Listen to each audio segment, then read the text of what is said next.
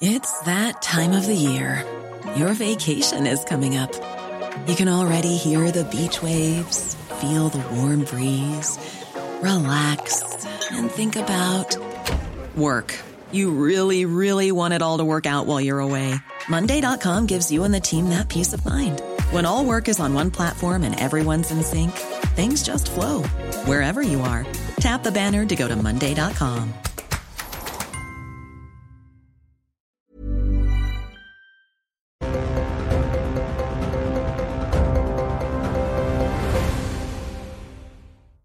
Bonjour, bienvenue à tous dans Midi News. Nous sommes ensemble pendant deux heures, midi, 13 heures, le grand journal expliqué par nos équipes sur le terrain et analysé par mes invités. Et puis, une partie débat un peu différente aujourd'hui, puisqu'à 13 heures, vous pourrez suivre le discours d'Éric Zemmour en direct de la fête de la Violette, événement annuel organisé par son vice-président Guillaume Pelletier. Mais tout d'abord, au sommaire de votre journal aujourd'hui. La Russie, d'abord, le chef du groupe Wagner a appelé samedi à renverser le commandement militaire russe, se disant, je cite, prêt à mourir avec ses 25 000 hommes pour libérer le peuple russe. Vladimir Poutine, lui, dénonce un coup de poignard dans le dos. On en parlera notamment avec le général Bruno Clermont. Autre sujet, aujourd'hui se déroule la journée d'hommage national aux blessés de l'armée et l'une de nos équipes est allée à la rencontre de l'un d'entre eux, un soldat blessé lors de l'opération Barkhane au Mali. Vous entendrez son histoire dans ce journal. Vous vous souvenez sans doute et forcément d'Henri, le héros de l'attaque d'Annecy. Il s'était interposé face à l'attaquant. Il était à l'époque en plein pèlerinage pour visiter des cathédrales. Et bien justement, il a repris son tour de France. Notre équipe est allée à sa rencontre. Les pompiers ne veulent pas d'un été comme celui que nous avons vécu en 2022 sur le front des incendies. La classe politique notamment a pris conscience du problème et a doté les soldats du feu davantage de moyens. Antoine Estève a pu assister à une démonstration dynamique. Il vous expliquera tout. Et puis Olivier Véran, à l'époque ministre de la Santé, avait prévenu que la dernière vague du Covid serait l'impact psychologique. Et bien malheureusement, on le constate selon une étude, 13% des 6-11 ans présentent un trouble probable de santé mentale après cette pandémie. On essayera notamment de comprendre pourquoi. Avec moi pour m'accompagner aujourd'hui Naïma Mfadel. Bonjour Naïma. Bonjour. Essayiste Kevin Bossuet, bonjour. Bonjour Elodie. Professeur d'histoire et Louis Morin, bonjour. Bonjour Elodie. Vous êtes journaliste. Je vous le disais justement, on va commencer avec euh, la Russie, le groupe Wagner qui est entré en rébellion. Leur commandant veut renverser le commandement militaire russe. Il se dit prêt à mourir avec ses 25 000 hommes pour libérer le peuple. D'abord, retour sur les faits avec Juliette Sada. Impassible, le chef du Kremlin dénonce un coup de poignard dans le dos du peuple russe. Les actions qui divisent notre unité sont une apostasie de notre peuple, de nos compagnons d'armes qui se battent actuellement au front. C'est un coup de poignard dans le dos de notre pays et de notre peuple. Tout commence avec cette déclaration sur le réseau social Telegram. Evgeny Prigogine, chef du groupe paramilitaire russe Wagner déployé en Ukraine, il dénonce des frappes russes menées contre ses troupes. Résultat, un grand nombre de ses combattants auraient été tués. Il faut mettre un terme au mal que portent les dirigeants militaires de ce pays. Par conséquent, ceux qui ont tué nos hommes aujourd'hui, ceux qui ont détruit des dizaines et des dizaines de milliers de vies de soldats russes seront punis. Aucune précision sur le nombre de victimes, ni sur la localisation de ces camps. Des accusations graves que le Kremlin réfute. Mais le chef du groupe Wagner ne s'arrête pas là. Il affirme être entré sur le territoire russe, dans la ville de Rostov, où se trouve le quartier général de l'armée russe. Nous sommes au QG. Il est 7h30 du matin. Les sites militaires de Rostov sont sous contrôle, y compris l'aérodrome. Le parquet général russe a ouvert une enquête pour mutinerie armée. Vladimir Poutine promet une réponse implacable. Et nous sommes en ligne avec le général Bruno Clermont, notre consultant défense. Bonjour et merci évidemment euh, d'être euh, avec nous. On voulait y voir un petit peu plus clair. D'abord, comment on peut euh, comprendre cette décision et qu'est-ce que ça veut dire de la situation de cette guerre, mon général? Ah, C'est une situation, absolument incroyable. Je pense que pas, grand monde n'aurait prévu que Prigogine, la, la, créature de Poutine, puisque ça fait des années que c'est l'agent de Poutine à l'étranger, son sont, sont faunés euh, avec euh, ces mercenaires Wagner et, que cette créature se retourne contre son créateur Poutine et en envoyant ses troupes militaires combattre éventuellement les troupes russes. Donc On a rarement vu ça. On peut appeler ça une rébellion, un putsch, une mutinerie. Pour l'instant, ça reste dans le domaine militaire. Il semblerait qu'il y ait deux colonnes qui soient parties de Wagner, une vers Rostov, qui est la capitale de la région et un quartier général important de l'armée russe par rapport à l'opération en Ukraine. Mais il y a une deuxième colonne qui aurait été aperçue dans une ville qui s'appelle Voronezh, et cette, ville est à moins de 400 km de Moscou. Donc il y a vraiment la volonté d'impressionner Poutine en envoyant des colonnes militaires euh, en direction de la capitale. Et d'ailleurs, la capitale a commencé à, monter des opérations de défense. Donc c'est surréaliste, c'est difficile. On peut expliquer pourquoi on en est arrivé là, euh, c'est assez explicable. Euh, par contre, il va être difficile d'anticiper sur les conséquences de cette mutinerie qui, a priori, on va voir, d'une part, si le reste de l'armée va suivre, ce qui ne semble pas très évident, et d'autre part, si ça va déclencher un mouvement dans la population, euh, ça aussi, pour l'instant, c'est trop tôt pour le dire. Général Bruno Clermont, je voulais vous poser une question justement, vous l'avez mentionné sur Rostov, pourquoi euh, c'est une place euh, stratégique et justement vous, avez commencé à en parler, mais expliquez-nous un petit peu plus en profondeur. C'est une, grande ville hein, de plus d'un million d'habitants qui est dans, un, dans un oblast, une région qui est contiguë avec avec l'Ukraine et la Crimée, et c'est à partir de là qu'une partie de l'opération est, commandée sur l'Ukraine. Donc on est vraiment à quelques, quelques kilomètres de l'Ukraine. Euh, c'est pour ça d'ailleurs que les troupes de Wagner n'ont pas, eu pas eu beaucoup de mal à atteindre euh, cette ville de Rostov. Par contre, euh, la route sur, sur Moscou est, beaucoup plus difficile et beaucoup plus longue. Et d'ailleurs, s'il y a une colonne qui est déjà à Voronezh, c'est-à-dire que la colonne est partie avant même que, celle qui soit partie sur que, celle qui est arrivée à, Rostov. Donc il y a une vraie volonté de planification d'une opération, une opération militaire, une opération pour impressionner Poutine. En tout cas, la réaction de Poutine, elle, elle s'est faite sentir trop tard dans l'opération, mais assez tôt dans la journée, de manière finalement assez ambiguë, parce qu'à la fois, euh, il utilise des mots forts, mais il prononce jamais le, le, nom de, de, Prigogine. Je pense qu'il il va essayer de trouver une porte de sortie euh, avec Prigogine, qui est, qui est un, de ses, un de ses soutiens, qui est un de ses très proches, euh, pour l'instant, visiblement, il n'a pas, pas trouvé. Une dernière euh, question, justement, vous le disiez, le président russe qui s'est exprimé, qui dit euh, craindre une guerre civile fratricide. Est-ce que, effectivement, la situation peut s'envenimer? Est-ce qu'on doit craindre cette guerre civile fratricide dont parle Vladimir Poutine? Il faudrait qu'il se produise deux choses. La première chose, c'est que la mutinerie militaire trouve le soutien dans une partie de l'armée russe et qu'elle donc qu'elle grossisse et qu'à ce moment-là, elle se retrouve opposée à une autre partie de l'armée russe qui ne soutiendrait pas les mutins. Et, dans cette hypothèse-là, on peut assister à des conflits. Et là aussi, la population pourrait se euh, en deux, ceux qui euh, soutiendraient les mutins et ceux qui soutiendraient Poutine. Donc euh, c'est la Russie. C'est un pays extrêmement contrôlé dans lequel les, gens ont une vision très particulière de cette guerre. A priori, mais là vraiment c'est une, estimation, il ne semble pas malgré tout que Prigogine ait beaucoup de soutien. Il a été lâché par son ami Kadyrov, hein, Kadyrov le Tchétchène, qui lui a accepté de signer un protocole avec l'armée russe pour que ses forces soient à disposition de l'armée russe. Parce qu'en fait, pourquoi euh, euh, Prigogine a été mis dans une nasse, c'est qu'on l'a, c'est que euh, Shoigu, le ministre de la Défense, l'a obligé à signer, à faire signer à chacun de ses hommes un acte, un contrat d'engagement dans l'armée russe pour définitivement supprimer la milice Wagner, qui est l'outil aux mains de Prigogine, qui est sa force. Sans Wagner, il n'y a pas de Prigogine, et Prigogine a quand même des objectifs politiques en Russie.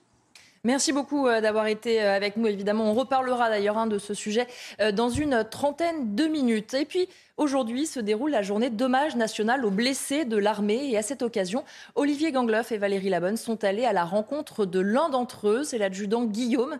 Il a été grièvement blessé lors de l'opération Barkhane au Mali. Il a été sauvé par ses collègues et il devra évidemment traverser une longue période de rééducation avant de retrouver ses proches. Après une phase de dépression, c'est dans le sport qu'il a trouvé la force d'aller de l'avant. Regardez ce témoignage impressionnant de force et de résilience. Ce 28 juin 2016 restera à jamais gravé dans sa mémoire. Engagé dans l'opération Barkhane, l'adjudant Guillaume revient d'une mission de ravitaillement à la base de Kidal.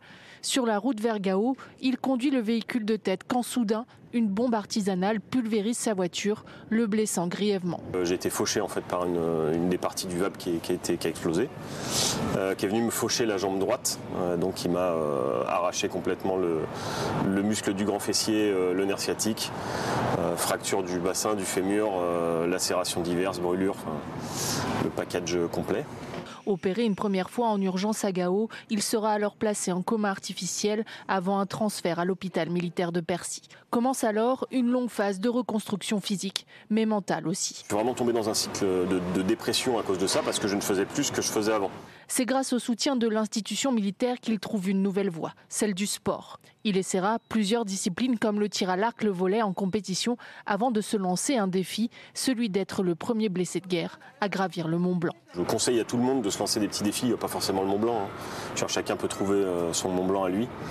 Euh, mais en fait, aller dans des endroits qui sont aussi majestueux, ça permet un petit peu aussi de bah, de, reprendre confiance en soi. Aujourd'hui, il rêve du triathlon, voire d'un trek sur plusieurs jours, une façon pour lui d'encourager les autres blessés qu'il aide au quotidien. Vous vous souvenez euh, forcément de Henri, le héros de l'attaque d'Annecy. Il s'était interposé avec son sac à dos pour arrêter l'agresseur muni d'un couteau. Ces images avaient fait le tour des réseaux sociaux et des médias. Henri avait entamé il y a deux mois un tour de France des cathédrales. Alors évidemment, avec le tourbillon médiatique, il a fait une petite pause de deux semaines. Mais depuis hier, eh bien, il a repris sa marche et Charles Baget et Valérie Labonne l'ont suivi. Regardez. Deux semaines après le drame d'Annecy, Henri a décidé de reprendre le chemin de son tour de France des cathédrales. Il retrouve le silence de la marche après le tourbillon médiatique. Près du lac du Bourget, il fait un arrêt à l'abbaye de Haute-Combe avant son objectif du jour, la cathédrale de Belay. Quand on rentre dans ce genre de bâtiment, on est dans un état d'esprit particulier que tous les visiteurs ressentent quand ils rentrent dans de tels édifices. On se sent tout petit face à la beauté et face aussi au, au poids des années qui viennent donner un sens à tout ça. Habitué à marcher seul, il est maintenant régulièrement interrompu par des personnes qui reconnaissent le héros de l'attaque d'Annecy.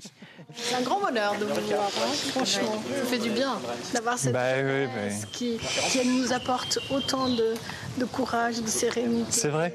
C'était ça, ça vous a fait ça? Mais oui. Trop bien, bah, c'était le but Au fil des rencontres, le jeune homme se confie il avoue avoir eu besoin de prendre une pause pour effacer les images tragiques de ce 8 juin. Ça fait deux semaines déjà.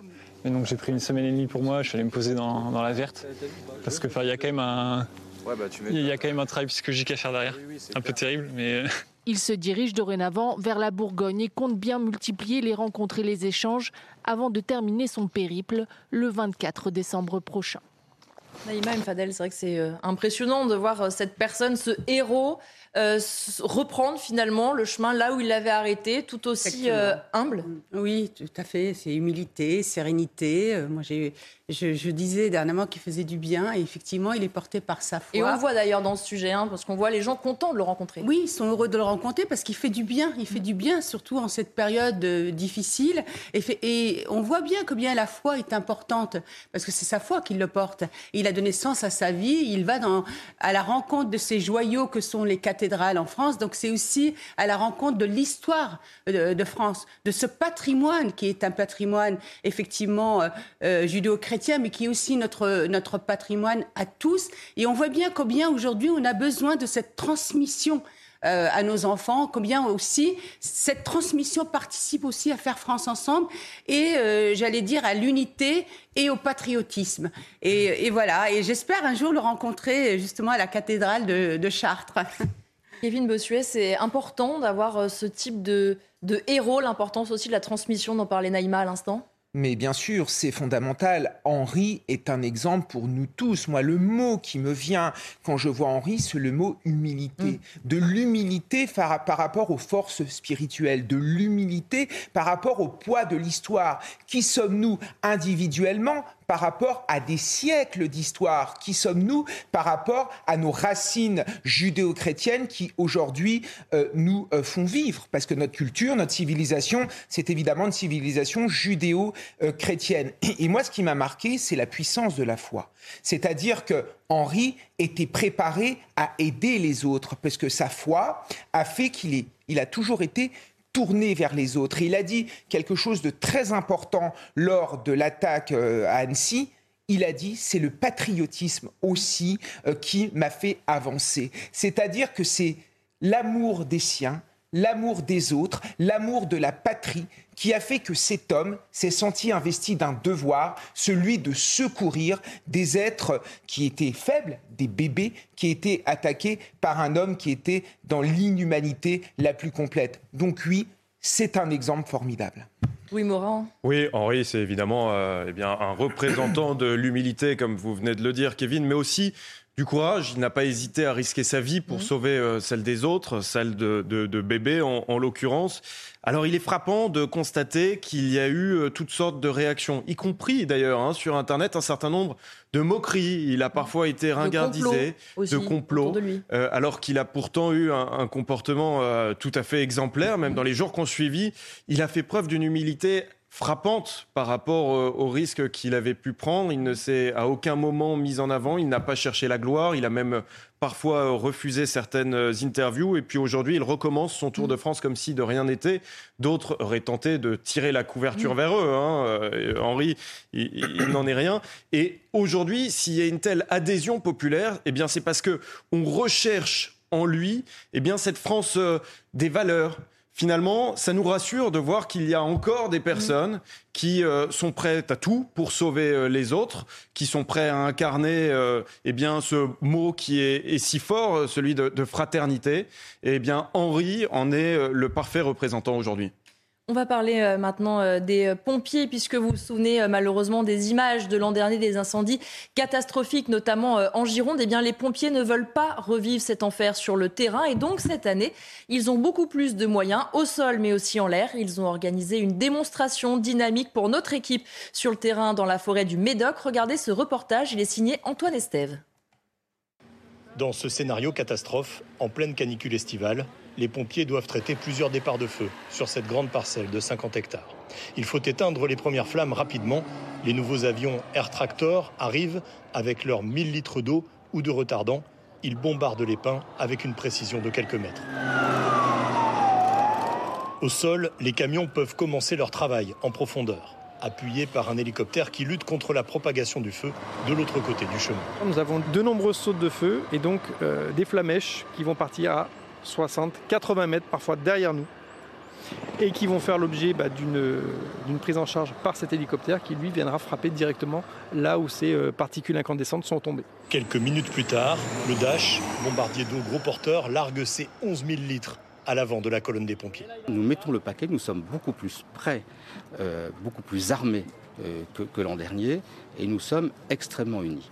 Après les feux dévastateurs de l'été 2022 et les 35 000 hectares de forêt brûlés en Gironde, les patrouilles seront nombreuses dans le massif dès la semaine prochaine. On est effectivement très très vigilant. Alors il y a des mesures nouvelles qui ont été prises cette année qui nous permettent de nous rassurer un petit peu. Euh, du matériel beaucoup plus important pour lutter euh, contre les feux de forêt et surtout des patrouilles beaucoup plus importantes sur le terrain. Lors de chaque épisode de sécheresse ou de canicule intense cet été, des renforts arriveront systématiquement des départements voisins. Une force d'action rapide de 2000 pompiers mobilisables jour et nuit. Louis Morin, il était temps d'entendre aussi ces soldats du feu, de leur donner davantage de moyens. On se rappelle qu'ils avaient notamment signé une tribune pour dire qu'il ne fallait pas les oublier une fois que l'été était passé. Évidemment, évidemment, Elodie Huchard, hein, l'année dernière, 72 000 hectares brûlés, c'était euh, un record, 15 000 l'année euh, d'avant. Et évidemment, les exercices, euh, c'est bien. Les entraînements, c'est absolument euh, nécessaire. On espère qu'ils s'entraînent au-dessus d'exploitations agricoles, évidemment, pour les irriguer et ne pas perdre l'eau. C'est un petit clin d'œil. Voilà, évidemment, pour pas hériter les soulèvements de la terre. néanmoins, voilà, les exercices, c'est très bien, mais sans moyens, on ne peut rien faire. Et la réalité, c'est que l'année dernière, on s'est rendu compte qu'on manquait cruellement de moyens pour faire face euh, aux flammes et pour cause un manque d'investissement en réalité depuis euh, plusieurs décennies on avait 12 euh, Canadair. Sur les 12, seulement 9 mmh. étaient fonctionnels. On avait 12, 6 avions Dash. Sur les 6, seulement 4 étaient fonctionnels. Et évidemment, c'est déjà extrêmement peu. Alors cette année, Emmanuel Macron a annoncé début juin qu'il y avait 9 appareils volants supplémentaires qui seraient mis à, disposition. Dans les faits, ce sont des appareils de location qui seront loués si jamais ils sont disponibles. Seulement un appareil sur les neuf a été acquis. Pourquoi? Parce que ça va prendre beaucoup de temps de racheter de nouveaux appareils. Euh, à titre d'information, la société qui produit les Canadair eh bien, avait arrêté d'en produire depuis 2015, faute de commandes. Et donc, il a fallu renégocier euh, pour demander à cette société de reprendre sa production. Euh, il disait, d'accord, on veut bien reprendre la production, mais il nous faut 24 euh, appareils, 24 commandes minimum pour que ce soit rentable. Et donc, il a fallu renégocier avec d'autres pays européens pour lancer une commande de groupe. Ça, ça a pris beaucoup de temps. Résultat, aujourd'hui, eh bien, on manque de moyens. Et pourtant, gouverner, c'est prévoir. Non, Naïma, je pense que vous vouliez rendre hommage, je crois, aux pompiers. Effectivement, hein, à, nos, pompiers qui font un travail effectivement formidable au péril de leur vie et qui sont d'ailleurs euh, plébiscités dans le monde entier puisque souvent on fait appel à eux pour intervenir dans des situations extrêmement graves. Mais je voudrais aussi rajouter qu'il faut aussi un sursaut autour de la sensibilisation des Français parce qu'on se rend compte que près de 80%, euh, c'est des actes soit délibérés hein, d'incendie ou alors tout simplement des imprudences. Et donc là, il faut absolument qu'on fasse un travail notamment de sensibilisation de tous les publics dans tous les espaces euh, qu'il faut. Et puis moi, je rajouterais aussi, dans le cas du SNU, justement, euh, le service national universel, on pourrait peut-être penser à recruter des, jeunes, à les sensibiliser, à ce qu'ils aient les premiers gestes, et aussi dans le cadre de la réserve citoyenne. On va parler maintenant d'une étude inquiétante qui concerne les troubles mentaux, notamment chez les enfants. Selon cette étude réalisée en 2022, un enfant sur six, entre 6 et 11 ans, présente des problèmes de comportement en cause notamment eh bien, la pandémie de Covid qui les a empêchés de grandir normalement. Regardez les explications, elles sont signées Corentin Brio. Les spécialistes alertent sur la santé mentale des enfants depuis la crise du Covid. Selon une étude réalisée en pleine pandémie, 17% des enfants entre 3 et 17 ans manifestaient des troubles. 10% des garçons et 7% des filles présentaient des difficultés psychosociales.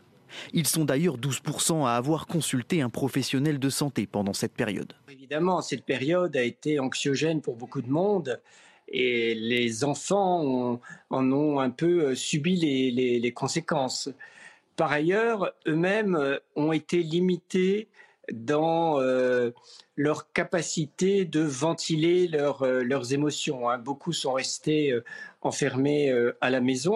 Selon une autre étude réalisée en 2022, 13% des enfants entre 6 et 11 ans présentent des problèmes, qu'il s'agisse d'un trouble oppositionnel, d'irritabilité ou un comportement querelleur, d'un trouble émotionnel, comme l'anxiété ou la phobie, ou encore d'un trouble de l'attention. Pour prévenir ces émotions, il y a des signes chez l'enfant qui alertent.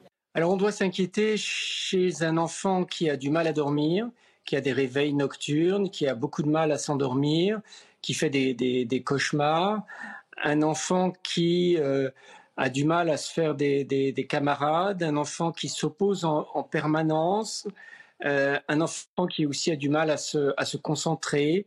En 2021, le site de prise de rendez-vous en ligne Doctolib a enregistré une hausse de 102% des demandes de consultation chez les psychologues. Kevin Bossuet, finalement, Olivier Véran euh, l'avait un peu prédit quand il était ministre de la Santé. Il expliquait qu'une des vagues du Covid, à la fin, ça serait celle de la santé mentale. Et malheureusement, aujourd'hui, on le constate, notamment avec cette étude chez les plus jeunes. Oui, c'est évident. Moi, en tant qu'enseignant, je l'ai vu. Ce fut une période extrêmement compliquée. Ce qui était le plus douloureux finalement pour ces adolescents, c'est qu'on a, on leur a fait, on a fait porter la responsabilité sur eux. On leur a dit si vous ne portez pas le masque, si vous ne vous protégez pas, vous allez contaminer vos grands-parents. Et été très dur à vivre pour eux, été très anxiogène. En outre, il y a eu ce fameux port du masque également dans nos salles de classe où c'était un petit peu compliqué à faire porter, notamment euh, chez les, en, classe de primaire ou en classe de sixième ou cinquième où ils étaient un petit peu petits et ne comprenaient pas véritablement euh, ce qui se passait. Mais moi, en tant qu'enseignant, ce qui m'a alerté, c'est finalement le retard scolaire qui a été pris au cours de cette période. Vous savez, un enfant et les élèves décrocheurs, un enfant pour évoluer correctement a par exemple besoin de voir le visage de l'autre pour ressentir les émotions. Les jeunes enfants agissent par mimétisme.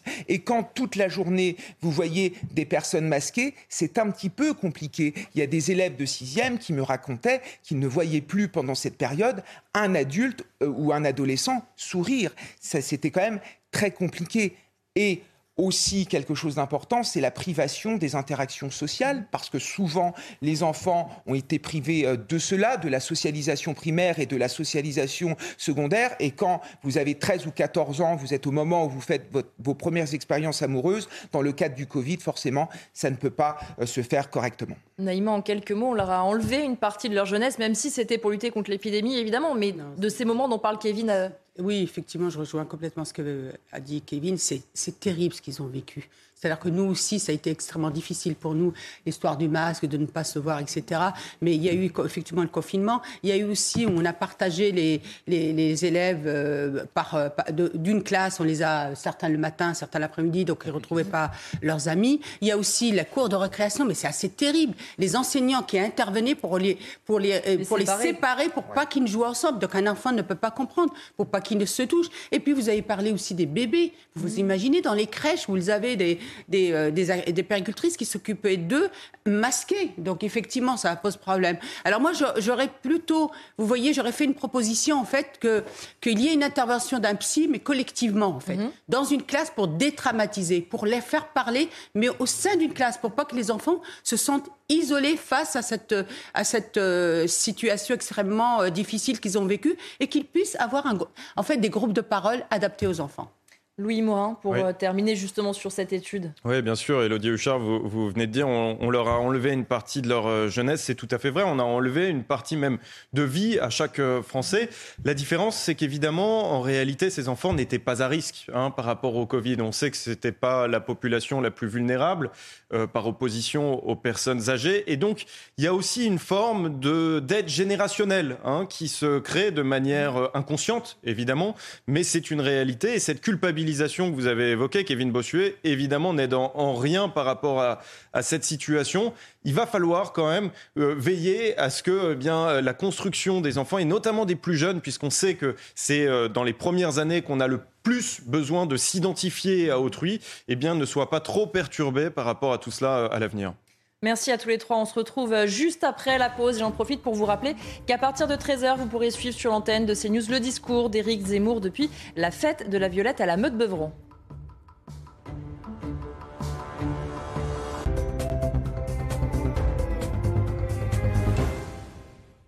Nouvelle IQE SUV 100% électrique.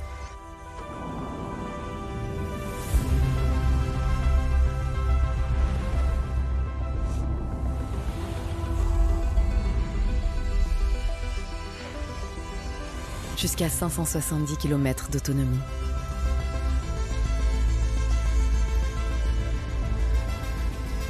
Découvrez le nouvel EQE SUV.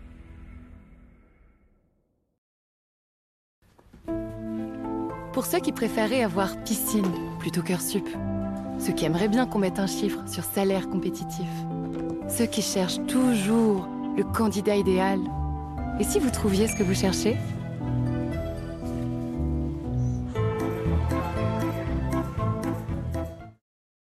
Coucou la France, c'est moi. Oui, encore. Bah oui, mais j'ai re une bonne nouvelle. Avec l'appli Mon Leclerc, vous pouvez déclencher chaque semaine 10% de tickets Leclerc sur un de nos rayons frais. Il suffit juste de flasher le QR code, mais bon, ça, vous en doutiez, non? Ah bah si, quand même. Leclerc. Pour Marilou, qui oublie ses lunettes partout. Arthur, qui laisse une paire dans sa voiture. Albert qui les perd, les trouve, les repère. Et Mireille, qui aime le soleil. Chin Chin d'Afflelou, ce n'est pas une, mais deux paires de plus pour un euro de plus. Et cet été, avec la carte cadeau Alain Afflelou, vous pouvez offrir la troisième paire de lunettes de vue ou de soleil. Dispositif médical. Strongest taste, loudest drop, head is fit, the thought. Strongest taste, loudest drop, head is fit, the thought Passons au reconditionné avec Orange et du 22 au 28 juin, profitez de bons plans. Orange. Besoin d'une pause? C'est le moment Knoppers. Des gaufrettes croustillantes, une pâte de noisettes, des noisettes grillées, une crème de lait et une touche de cacao. Knoppers, prêt, repartez. Et si vous rejoignez les nombreux annonceurs qui diffusent leur publicité sur CNews? CNews, c'est chaque mois 37 millions de téléspectateurs et plus de 7,6 millions de visiteurs uniques en digital. Première chaîne nationale de 9h30 à 10h30, première chaîne info de 19h à 21h. Que vous soyez TPE ou PME, vous aussi devenez annonceur en TV et en digital sur CNews. Scannez pour nous rejoindre.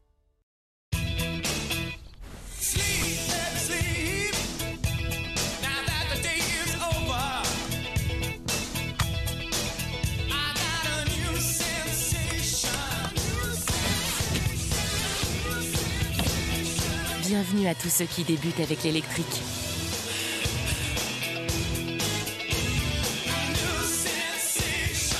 Et en ce moment, dans le réseau Renew, profitez de 1000 euros de bonus écologique sur Zoé E-Tech 100% électrique d'occasion.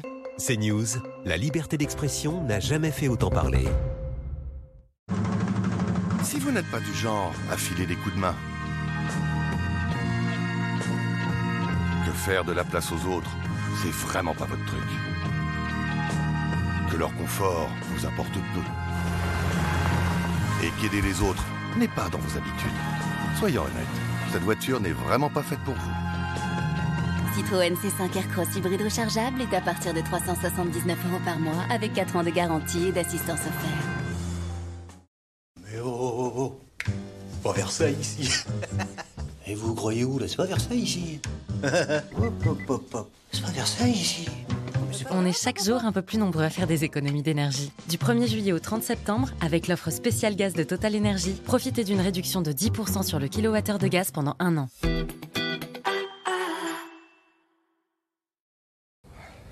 Papa, c'est pas très bon. Oui, mais c'est pas très cher.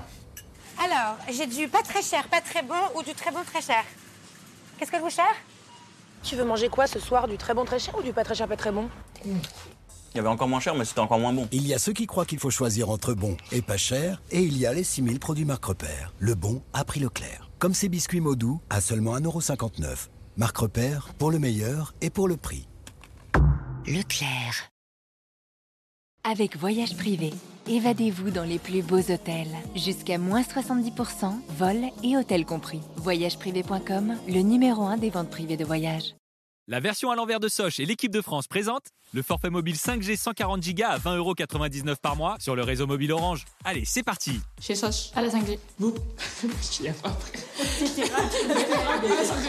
Chez Soch, à la 5G. Vous passez quand est-ce Et vous Et vous, quand est-ce que vous pâchez à la 5G C'est chasse?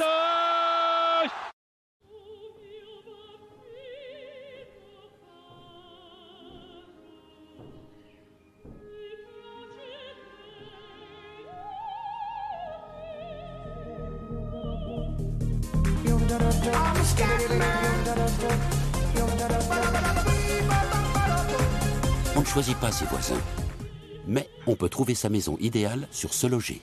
Achetez, louez, vendez sur le site immobilier préféré des Français. Ah, c'est logé, vous avez les clés. Hey now.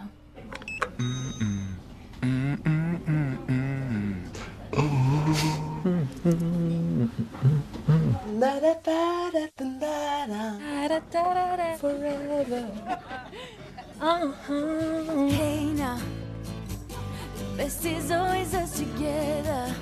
Confort, convivialité, concert. Cet été, retrouvons-nous pour partager des moments Ibis.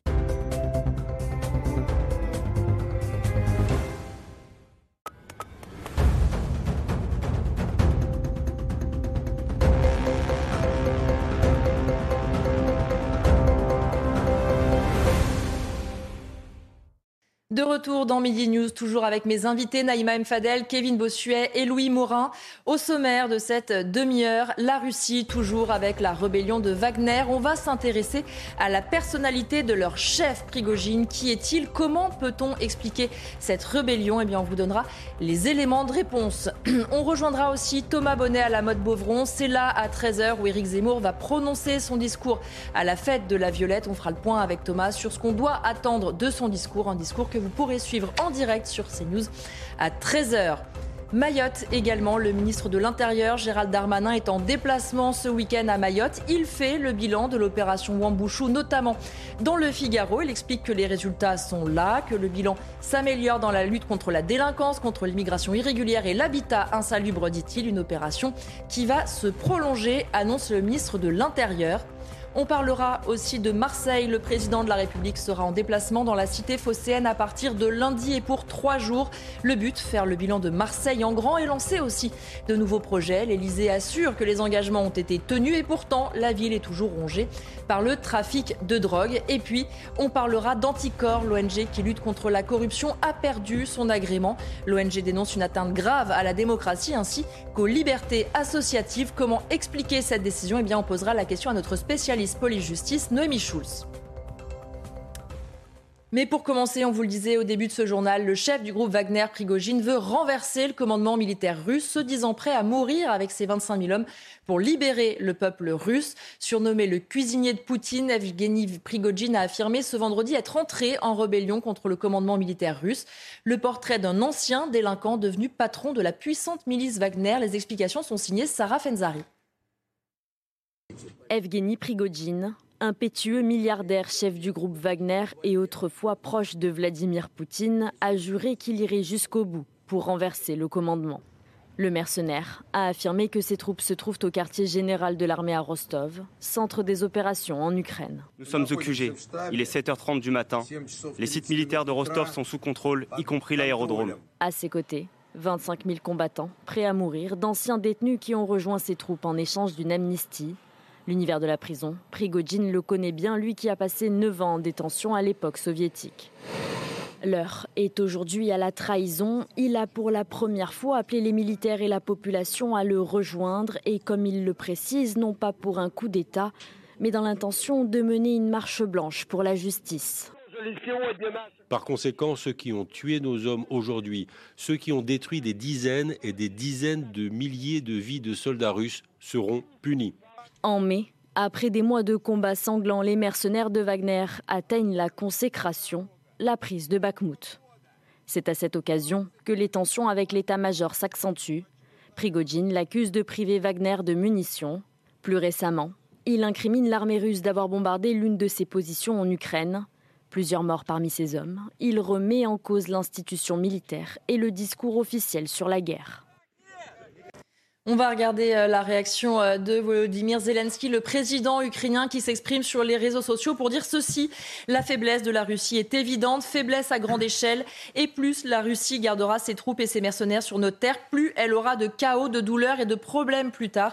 C'est aussi évident, l'Ukraine est en mesure de protéger l'Europe de la propagation du mal et du chaos euh, russe. On va rejoindre de nouveau le général Bruno Clermont, notre consultant défense, pour y voir un petit peu plus clair. Vous avez, j'imagine, pu entendre ce reportage de Sarah Fenzari. C'est ce que vous disiez déjà tout à l'heure, Général, sur la personnalité. On a du mal finalement à comprendre comment cet homme s'est retourné aussi euh, rapidement et est entré en rébellion.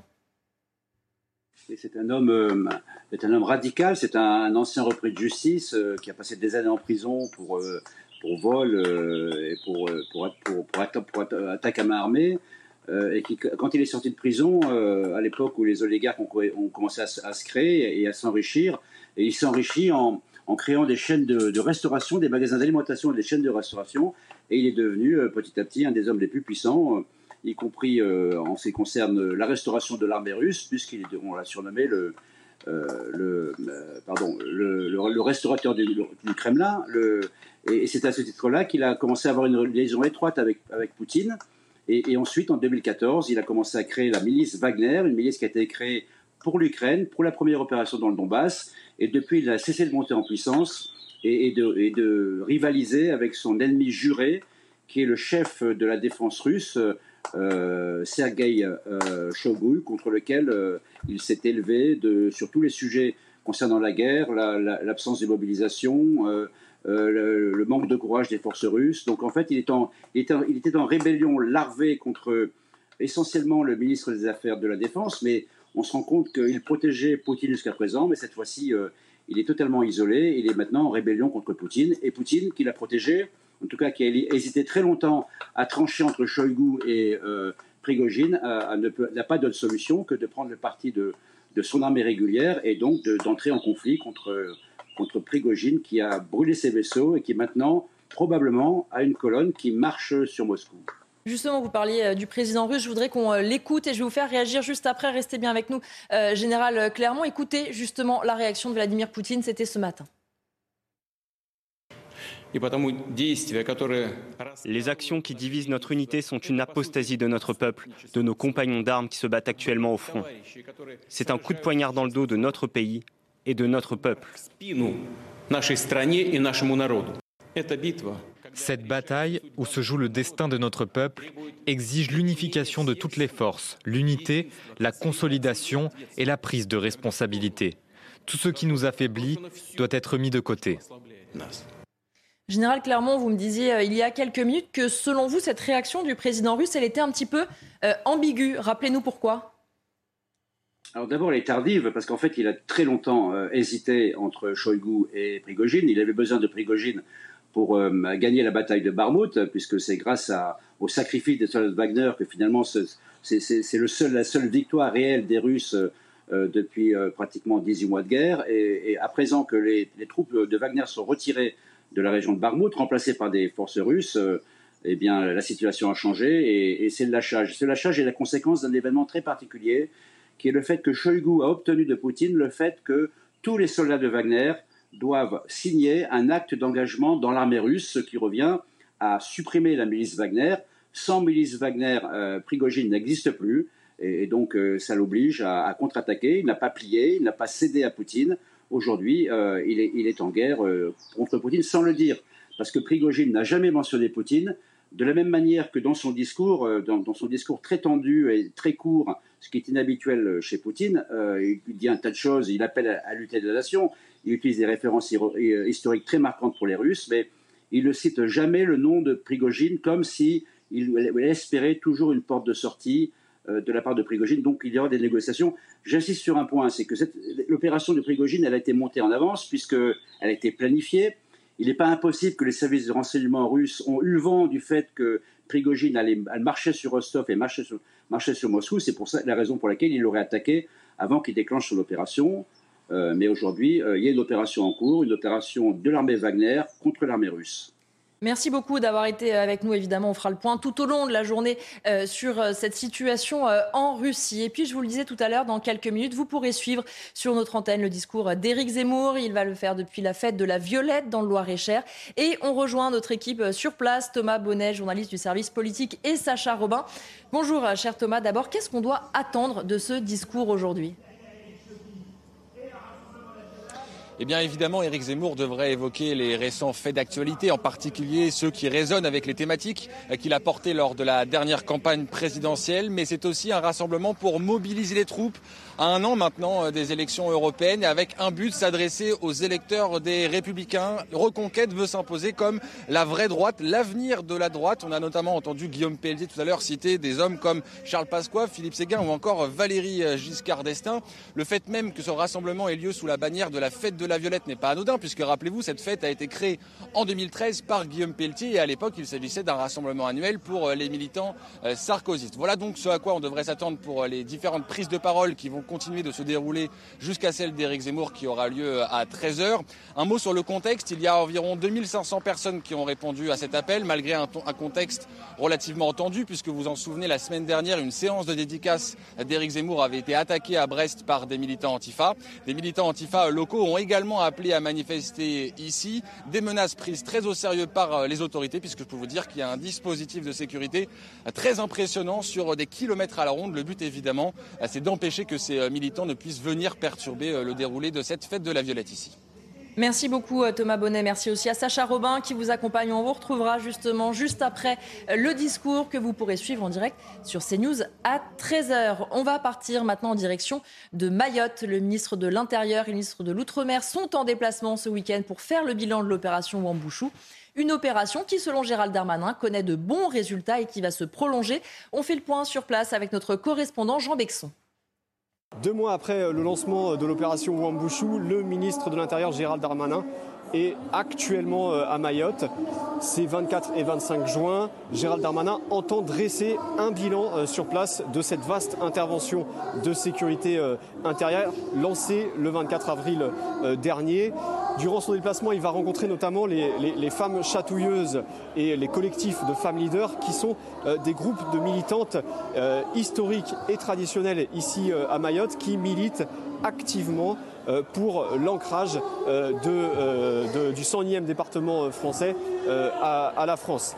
Le ministre saluera aussi les services qui se sont engagés lors de cette opération. Et puis demain, il assistera avec, demain dimanche 25 juin, il assistera avec son délégué aux Outre-mer, Jean-François Caranco, et son ministre du Logement à une, à une séquence de décasage, à savoir une séquence de destruction d'habitats insalubres, une destruction de bidonvilles. Donc Gérald Darmanin entend bien incarner pendant ce déplacement euh, l'action de l'État euh, à Mayotte. Naïma Mfadel, c'est euh, une réussite cette opération, comme semble le dire le ministre de l'Intérieur dans les colonnes du Figaro? Écoutez, moi je pense qu'il essaye.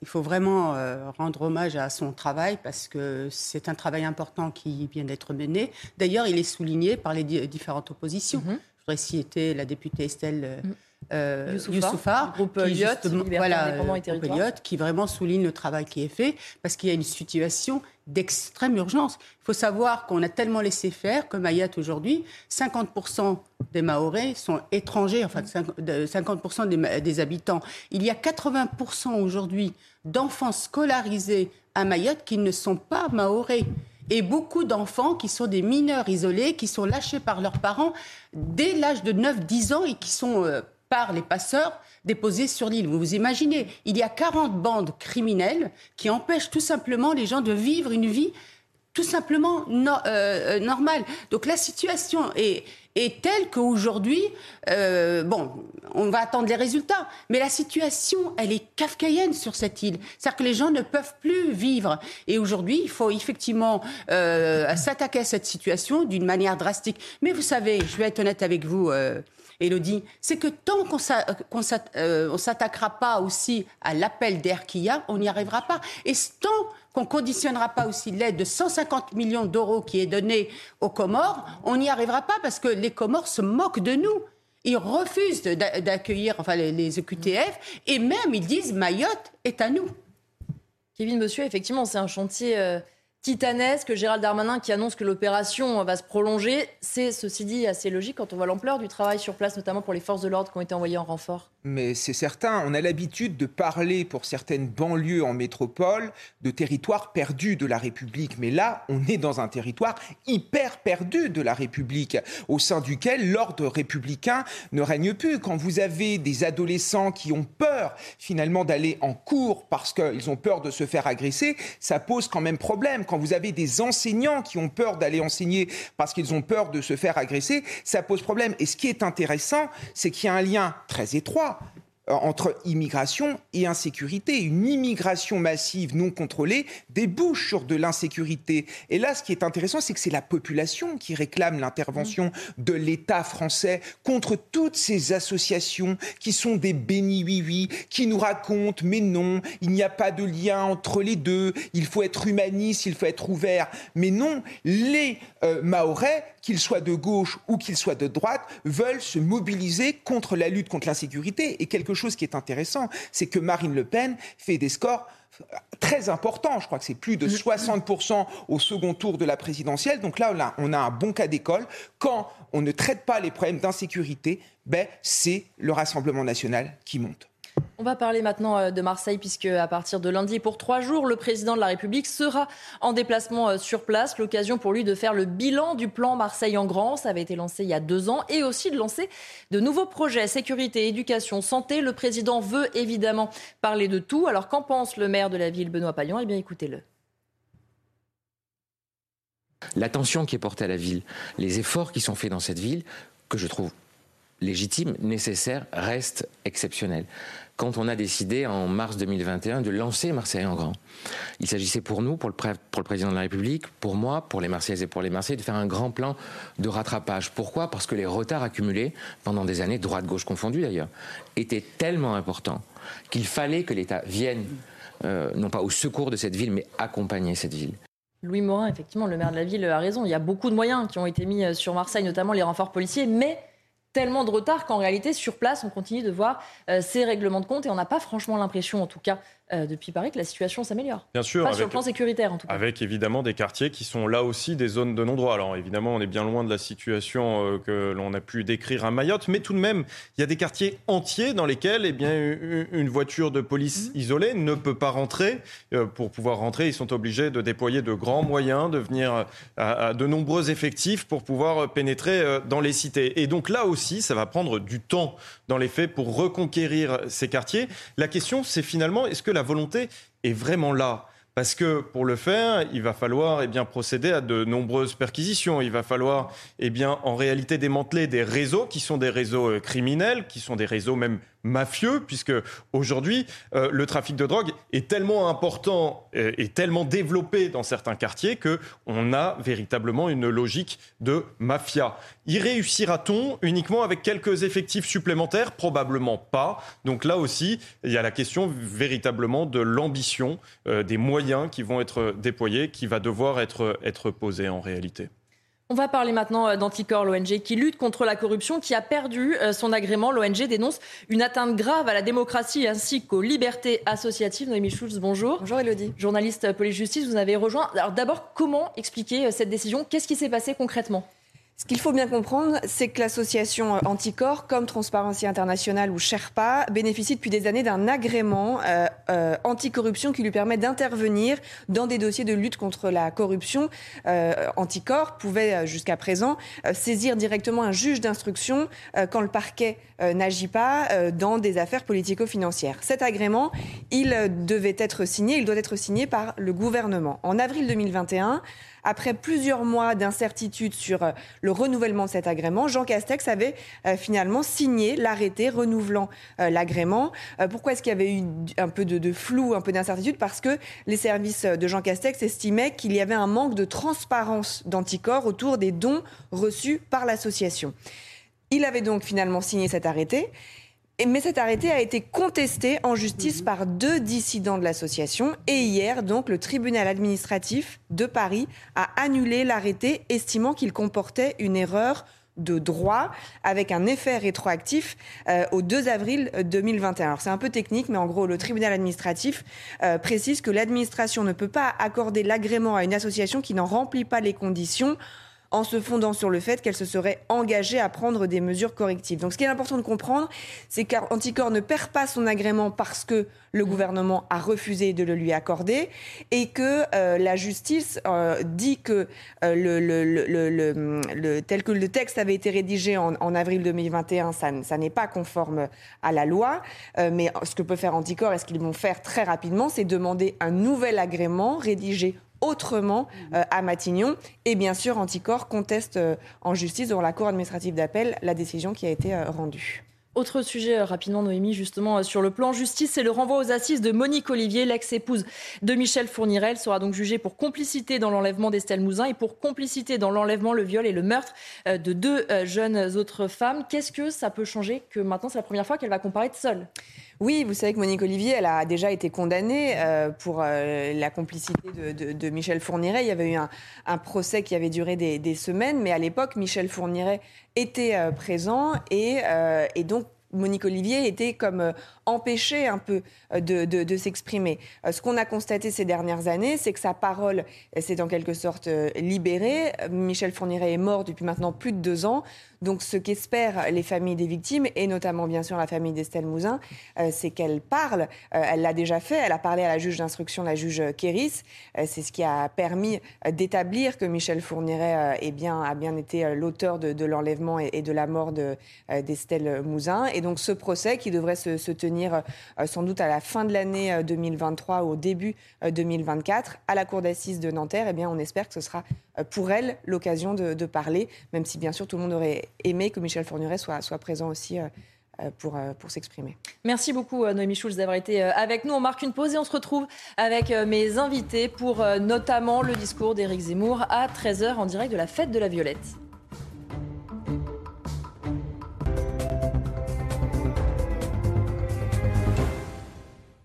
Nouvelle IQE SUV 100% électrique.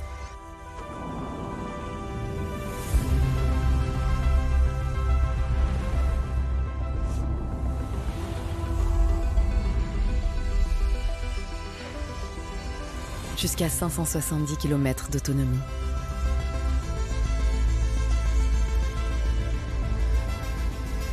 Découvrez le nouvel IQE SUV.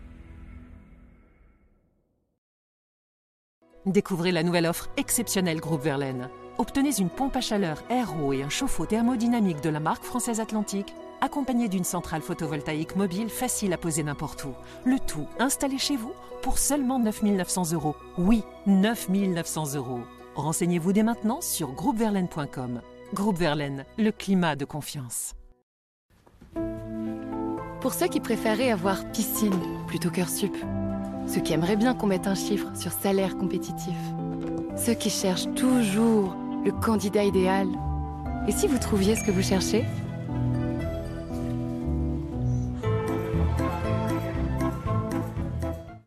Êtes-vous en situation de surpoids ou d'obésité? Pour le savoir, il faut calculer votre IMC, le fameux indice de masse corporelle. Pour le connaître, Scannez le QR code juste là. Au-delà de 25, vous êtes probablement en situation de surpoids. Au-delà de 30, en situation d'obésité. Par exemple, Erika avait un IMC de 27,7. Elle était donc en situation de surpoids. Aujourd'hui, grâce à Comme J'aime, Erika a retrouvé un IMC normal de 22,7. Et vous Vous en êtes où? Scannez le QR code là. C'est simple, gratuit et sans engagement.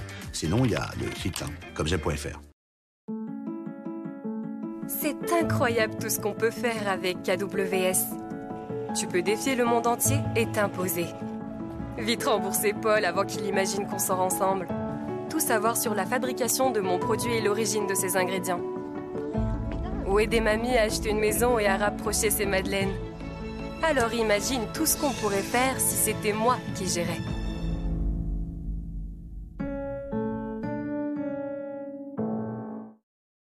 Strongest taste, loudest drop, head is fit the thought unlocked.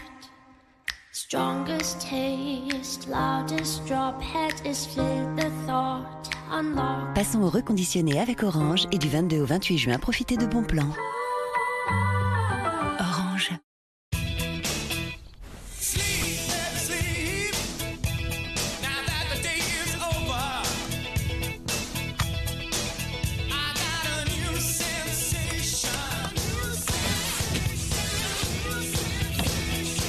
Bienvenue à tous ceux qui débutent avec l'électrique.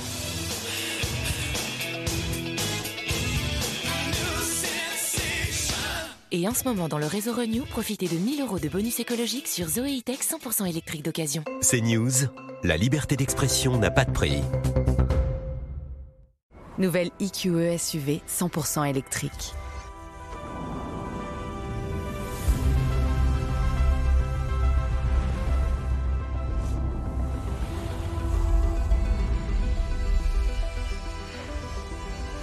Jusqu'à 570 km d'autonomie.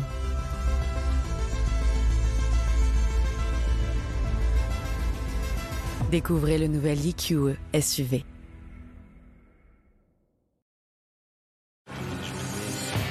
Chez Optique 2000, nos opticiens se dépassent pour protéger la vue des enfants, du soleil et de la lumière bleue. Découvrez le pack protection junior à 30 euros. Dispositif médical CE.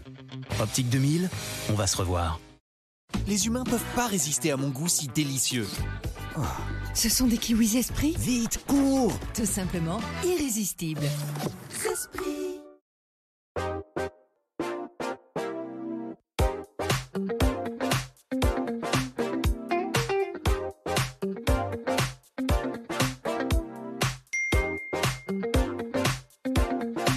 Et oui, à ce prix-là, vous n'êtes pas près de rentrer.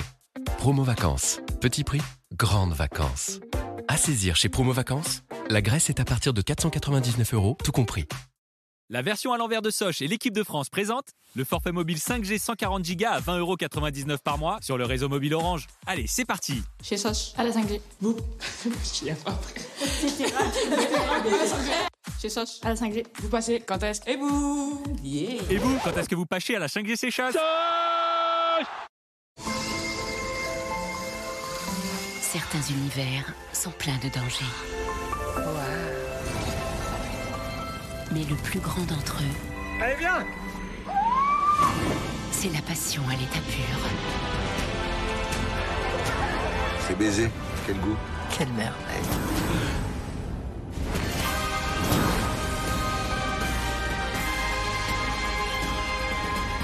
Tu rentres dans l'histoire. Partout où nous allons, nous partageons nos émotions. Avec Canal+, ne confiez pas votre imagination à n'importe qui.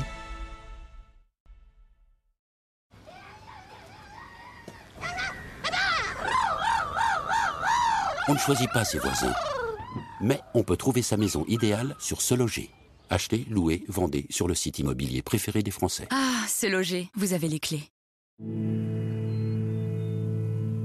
Des chips de lentilles aussi croustillantes. C'est vrai que ça surprend.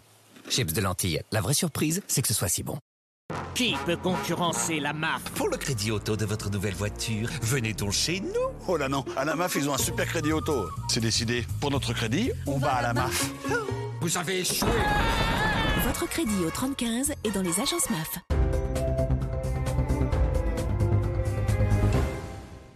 Regardez votre météo avec Samsonite Proxys. Légère, résistante, durable.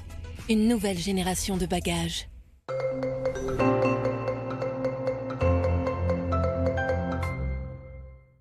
Un week-end avec quelques nuages bas, localement sur les côtes du Nord, comme ici à Boulogne-sur-Mer. Ce dimanche matin, de nouveau des nuages bas sur la pointe bretonne, éventuellement localement sur le golfe du Lion, mais aussi sur une partie de l'île de Beauté. Ailleurs, du grand soleil, pas de précipitation et ce vent d'ouest déjà sur le Pays Basque. Ça va souffler jusqu'à 50 km par heure. Dimanche après-midi, toujours autant de soleil, du ciel bleu, un temps estival. Ce vent d'ouest faible à modéré sur la façade ouest du territoire. Un peu de grisaille possible, notamment sur le nord du Finistère mais aussi sur le Pays Basque et des grisailles tenaces par endroits dans l'extrême sud, mais aussi sur l'île de Beauté. Les températures matinales seront très douces. Ça va remonter, ce sera un peu plus frais parfois à Nevers, mais aussi à Reims ou encore à Mulhouse. Comptez 12 degrés à Nancy, 12 degrés également à Reims. Et l'après-midi, des valeurs maximales de nouveau estivales. Oui, des températures très élevées, de fortes chaleurs. D'ailleurs, ça va remonter sur la partie nord du territoire, puisque Météo France prévoit jusqu'à 35 dans les rues de Tours, à l'ombre et à l'abri du vent. 33 dans Paris. Il va faire chaud. Bon courage avec la chaleur et bon week-end à tous. C'était votre météo avec Samsonite Proxys. Légère, résistante, durable. Une nouvelle génération de bagages.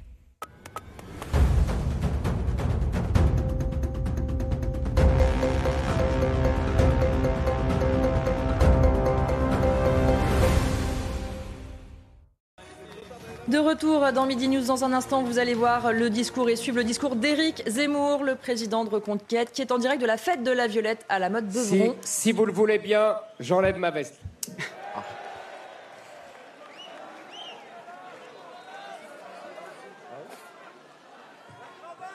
Mais. On va s'arrêter là. Mes très chers amis, chers Guillaume Pelletier, cher Marion Maréchal, cher Nicolas Bay, cher Stéphane Ravier, cher Sarah Olivier Stanislas, très chers amis de Reconquête et tous les autres qui nous écoutent, bienvenue. Bienvenue, bienvenue à tous ici à la Motte Beuvron, en plein cœur de cette Sologne que tu aimes tant, cher Guillaume, en plein cœur de notre si belle campagne qui fait l'âme de la France. Merci à tous d'avoir fait le déplacement de toutes nos provinces françaises. Quelle joie de vous retrouver ici, plus de 500 000 Français, pour fêter la Violette.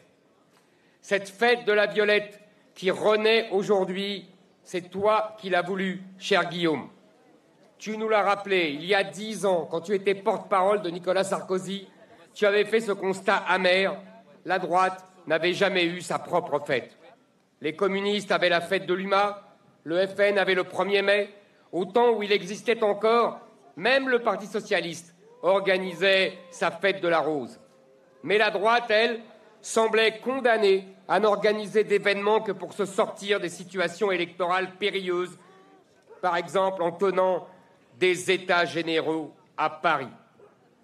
Oh, toute ressemblance avec des faits actuels ne serait évidemment que fortuite. Cette incongruité n'a pas échappé à notre cher Guillaume. Alors, il a voulu que nous donnions à la droite sa propre fête populaire. Et c'est ainsi qu'en 2013 déjà, la fête de la violette est née. C'est que, contrairement à la rose socialiste, dont l'attrayante parure ne dissimule en vérité que des épines acérées, la violette, elle, est une fleur sans défaut. C'était, Guillaume vous l'a dit, la fleur préférée de Napoléon. Elle est devenue le symbole des bonapartistes de l'ombre. Dans leur cœur, la violette était un signal de reconnaissance. C'était la fleur du printemps, la fleur de l'espoir, la fleur de la fidélité aussi. C'est là que la grande histoire de France rejoint la nôtre, mes chers amis. Car à notre tour, nous allons faire que la fête de la violette devienne l'immanquable rendez-vous d'une certaine droite. La droite qui, les pieds dans la glaise, n'oublie pas tout ce que la France doit à ses terroirs, celle qui reste fidèle à ses convictions, fidèle aux Français et fidèle à la France. Car hélas, et vous ne le savez que trop, il y a une autre droite. Une droite qui, au fil des années, a changé. Une droite qui, jour après jour, a trahi. Cette droite a voulu s'allier au centre. Elle s'est donc soumise au centre, au politiquement correct, au conformisme, au statu quo. Et puis finalement, à la gauche. Alors, il n'y eut plus en France que deux gauches, dont l'une s'appelait la droite. Au pouvoir, ils n'ont rien fait, dans l'opposition, ils n'ont rien dit. Macron est venu faire au grand jour ce que cette droite avait fait en catimini. Il les a surpassés, il les a subjugués, il les a enrôlés. Et c'est ainsi que la droite LR est morte. Ah, bien sûr, les vieux réflexes n'ont jamais manqué de ressurgir à chaque élection. Lorsqu'il s'agit de se faire élire, cette vieille droite-là ne manque pas de ressort. Elle sait parfaitement que son électorat, lui, n'a pas changé. Elle sait lui dire, et parfois avec beaucoup de talent comme en 2007, ce qu'il veut entendre, ce à quoi il aspire pour son pays. Malheureusement, il manque désormais le talent aux républicains de 2023, mais l'entourloupe est toujours la même. Mes chers amis, savez-vous comment deviner qu'une échéance électorale approche? C'est quand les républicains se souviennent qu'ils sont de droite.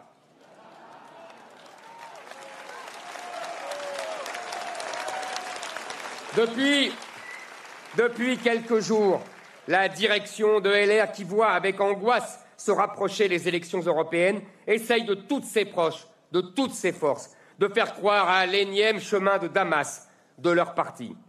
Mais comme souvent avec les républicains, tout sonne faux. Comment croire en effet au parti des cent mille promesses?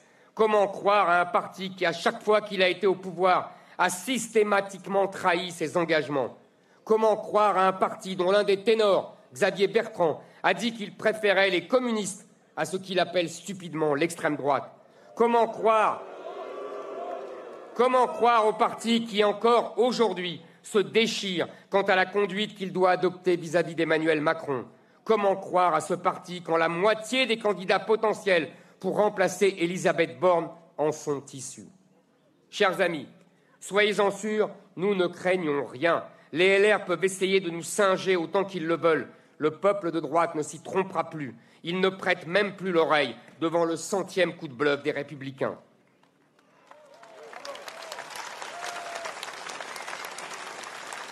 Le, constat de la mort annoncée des LR, je l'ai fait depuis longtemps. Je l'ai refait en septembre 2021. Vous l'avez fait aussi. La droite n'est plus représentée en France. Alors, nous nous sommes engagés et nous les, avons battus lors de la présidentielle. Nous devons désormais reprendre le flambeau et redorer ce blason de la droite. Car la droite que nous aimons n'a jamais été un vieux syndicat d'élus, tout juste bon à se faire réélire sur la seule crainte du changement.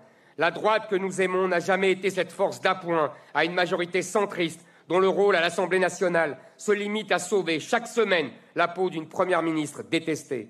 La droite que nous aimons n'a jamais été celle qui, effrayée par son nombre, comme par la plume des journalistes, a systématiquement fait sien les anathèmes de la gauche. Enfin, mes chers amis, la droite que nous aimons n'a jamais été celle qui, s'accommodant d'un grand remplacement utile pour les affaires, a fait semblant de découvrir le péril mortel de l'immigration le jour où ces derniers électeurs ont commencé à la fuir. Notre droite, Notre droite, c'est l'inverse de tout cela. Notre droite est fière, solide, volontaire. Notre droite aime l'histoire de son pays et fera tout pour en écrire la suite. Notre droite rend hommage à son passé et au courage des grands Français, de Roland de Roncevaux à Jeanne d'Arc, de Bayard au poilu de Louis XIV, en passant de, de XIV, pas de Louis XIV, en passant, par Jean Moulin, Honoré d'Estienne d'Or, et jusqu'au Arnaud Beltrame et ce jeune Henri, ce Français si fier qui s'est illustré à Annecy. Notre droite est moderne et travailleuse. Elle est impertinente, imperturbable, insolente. Elle n'a pas peur des mots, pas peur de ses idées, pas peur de la réalité, pas peur de se faire des ennemis, si c'est dans l'intérêt de la France. C'est pour cela que nous sommes tous ici rassemblés aujourd'hui, dix ans après. La fête de la droite est de retour à la maison. Alors, alors je dis aux derniers électeurs des Républicains, vous êtes des patriotes sincères, vous n'aimez ni l'extrême droite ni l'inutile centre. Votre place est à nos côtés. La fidélité à vos idées est chez nous. Reconquête est votre maison. La droite est reconquête. Reconquête, c'est la droite.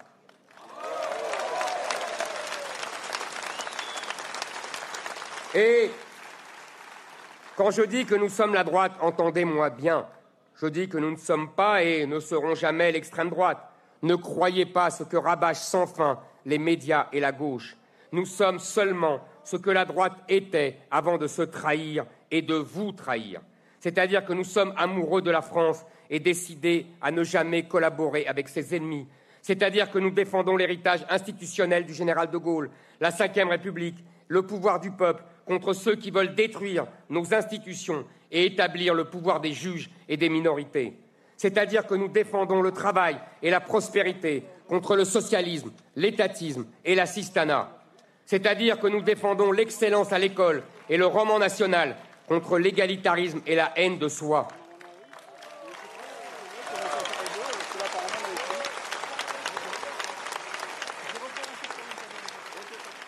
Quand je dis que nous sommes la droite, c'est aussi que je refuse de nous positionner nulle part dans ce no man's land idéologique du ni droite ni gauche, qui est surtout pour moi la marque du cynisme politicien qui se veut attrape-tout. C'est qu'à force de trahison, la droite a même fini par disparaître de la vie publique au profit d'obscures périphrases et de concepts fumeux, nationalistes, souverainistes, populistes, localistes. Ce fut la course à qui trouverait le meilleur nom pour ne plus avoir à prononcer le nom de droite. Les derniers à en conserver l'usage étaient de vieux sénateurs somnolents et quelques députés inaudibles noyés dans leurs contradictions. Joli tableau. Et parce que je vous dis de droite, certains disent que je suis clivant, que je ne veux pas rassembler tous les Français. Ah, comme c'est intelligent. Pourquoi n'avais-je donc pas pensé plus tôt à rassembler la France entière? Mais bien sûr, j'aimerais beaucoup rassembler tous les Français. J'adorerais faire 100% au premier tour et ne plus cliver du tout. Vraiment, je vous assure, ça me plairait beaucoup. Seulement, voilà, avant de rassembler 100%, il faut déjà commencer par rassembler ceux qui sont d'accord entre eux pour qu'ils puissent agir, mener une action cohérente, avoir un impact sur le destin de la France, toute chose dont les politiciens se moquent éperdument. C'est pour cela que la politique, c'est dire ce qui nous sépare, ce qui nous distingue, ce qui nous oppose, pour que les électeurs aient le choix. On a même appelé ça la démocratie. En réalité, en réalité, tous les autres ont un clivage. Chacun divise à sa manière.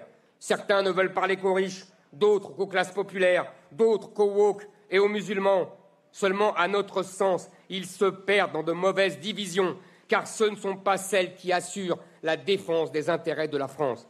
C'est pour cela que nous ne voulons pas céder au piège du clivage mondialiste contre patriotes. Emmanuel Macron et Marine Le Pen nous l'ont imposé par deux fois, en 2017 en 2022. Non seulement ce clivage ne profite qu'à Macron et à son futur héritier, mais en plus, la France et la politique n'en sont pas sortis grandis. Quelle erreur historique, en effet, de jeter aux orties le clivage droite-gauche, précisément au moment où la gauche se renouvelle, où elle renaît de ses cendres, dans l'islamo-gauchisme le plus vindicatif, dans la légitimation de la violence la plus indécente. et dans le délire wokiste le plus destructeur. La gauche, elle, n'a jamais autant assumé son identité. Elle s'en est même servie pour s'unir pendant que les autres formations de droite refusaient la main que nous leur tendions. Quelle erreur historique quand partout en Europe, des formations qui assument être de droite s'imposent dans le jeu politique, soit en remportant directement les élections, soit en négociant des accords de gouvernement avec les vieux partis de droite. Nous le montrerons à la France comme l'Europe nous le montre aujourd'hui. Le clivage droite-gauche n'est pas un vain mot, il est plus réel, plus pertinent que jamais, profondément enraciné dans notre histoire. Il ne sépare plus deux familles politiques bien contentes de se partager le pouvoir d'un mandat à l'autre. Il sépare aujourd'hui ceux qui défendent la France et ceux qui la détestent. Il sépare les partisans de la flemme et de l'assistanat des défenseurs du mérite, de l'effort et du travail.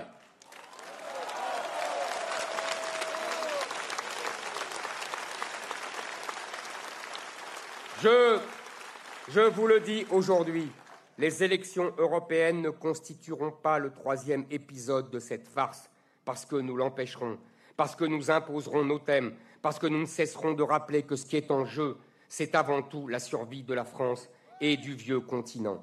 Ceux qui misent tout sur cette opposition stérile se trompent deux fois. Ils se trompent parce qu'ils pensent dépasser le clivage droite-gauche en amenant à eux des électeurs de gauche qui rejettent la mondialisation. Mais c'est un mirage. Les dernières mains désespérément tendues par Marine Le Pen à l'électorat mélanchoniste ou à Arnaud Montebourg l'ont montré. C'était pourtant logique. Montebourg et Mélenchon ont voté Macron et ce n'est sûrement pas l'électorat woke et musulman de Mélenchon qui allait choisir la candidate patriote. Ils se trompent aussi, et plus gravement encore, parce que leur positionnement n'est pas autre chose que la réactivation de la lutte des classes, soufflant sur les braises de la désunion nationale. Ils suggèrent que tous les riches seraient des mondialistes, des ennemis à abattre, des salauds qui ne défendent plus la patrie. Je n'y crois pas. L'exemple de certains grands patrons suffit à démentir cette vieille soupe marxiste. Et je pense aussi aux innombrables hauts fonctionnaires, cadres du CAC 40, entrepreneurs et commerçants à succès, dont beaucoup sont avec nous aujourd'hui, qui m'ont soutenu durant toute ma campagne et qui aiment passionnément la France.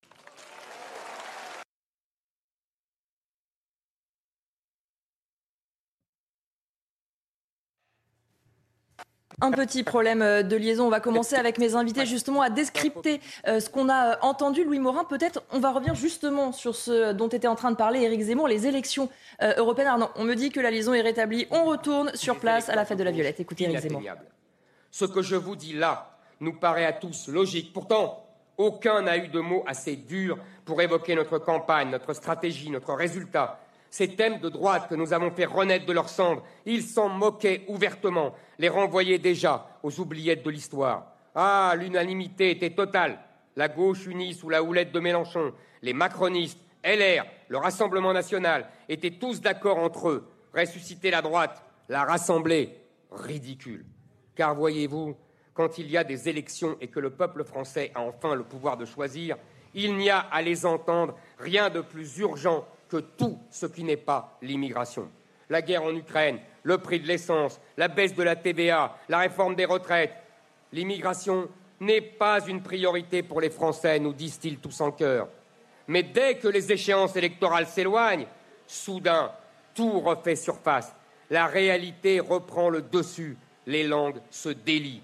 Si vous avez, comme moi, suivi d'un œil attentif la première année de ce second quinquennat, cela n'a pas pu vous échapper. Cette droite de l'identité qu'ils conspuaient quand nous l'incarnons l'année dernière, ils se l'arrachent tous aujourd'hui. Cette année, c'est le bal de reconquête.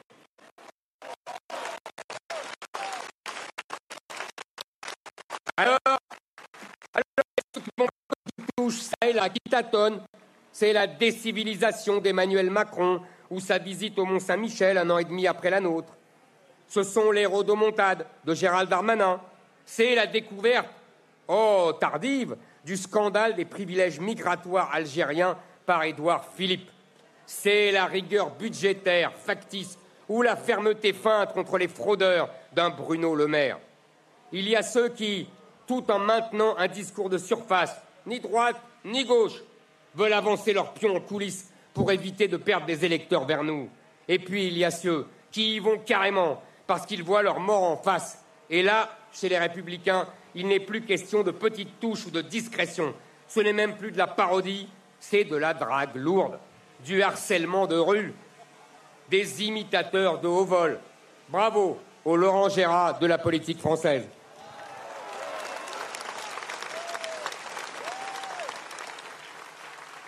Je, je vous ai parlé de la fausse droite et des partisans du ni droite ni gauche qui nous retardent.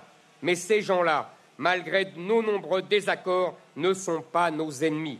Ils sont des concurrents, ils sont des rivaux. Je considère qu'ils se trompent et qu'ils nous retardent. Et c'est utile de le dire et de le répéter pour permettre aux Français un choix éclairé. Mais je vous le dis, nous sommes peut-être leurs ennemis, ils ne sont pas les nôtres.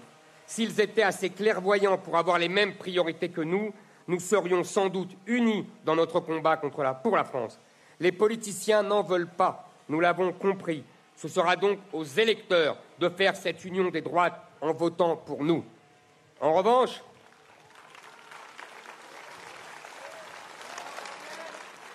en revanche, il y a ceux qui nous ont désignés contre, pour, comme leurs ennemis. Mes chers amis, il paraît que j'adore les citations, c'est un fait.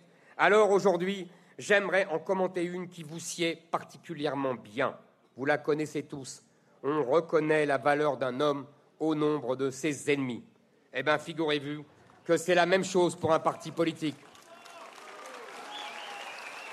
Et il faut dire que tous ceux qui ont pris pour cible sont nombreux. Vous savez ce qui les rallie? C'est qu'ils ont bien compris que nous étions les seuls à combattre leur volonté obstinée de détruire la France, de remplacer son peuple et d'endoctriner ses enfants. Il y a bien sûr les journalistes pour qui nous sommes la cible numéro un. Je ne vais pas revenir sur le traitement de notre campagne, vous le connaissez. Mais je veux vous parler d'un événement récent. Il y a une semaine, jour pour jour, à Brest, mes sympathisants et moi avons été attaqués par une horde de sauvages qui se prétendent antifascistes.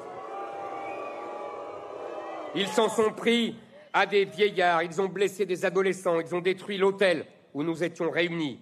Une attaque en bonne et due forme sous les yeux ahuris des policiers qui n'avaient reçu aucun ordre. Pourtant, croyez-vous ce que la presse a condamné les violences? Point du tout. La presse a parlé de tensions, de heurts, d'affrontements entre pros et anti-Zemmour. Rendez-vous compte, nous sommes les agressés et soudain, par la magie d'un titre de presse, nous devenons co-responsables de l'attaque. Abracadabra. Le drame à Annecy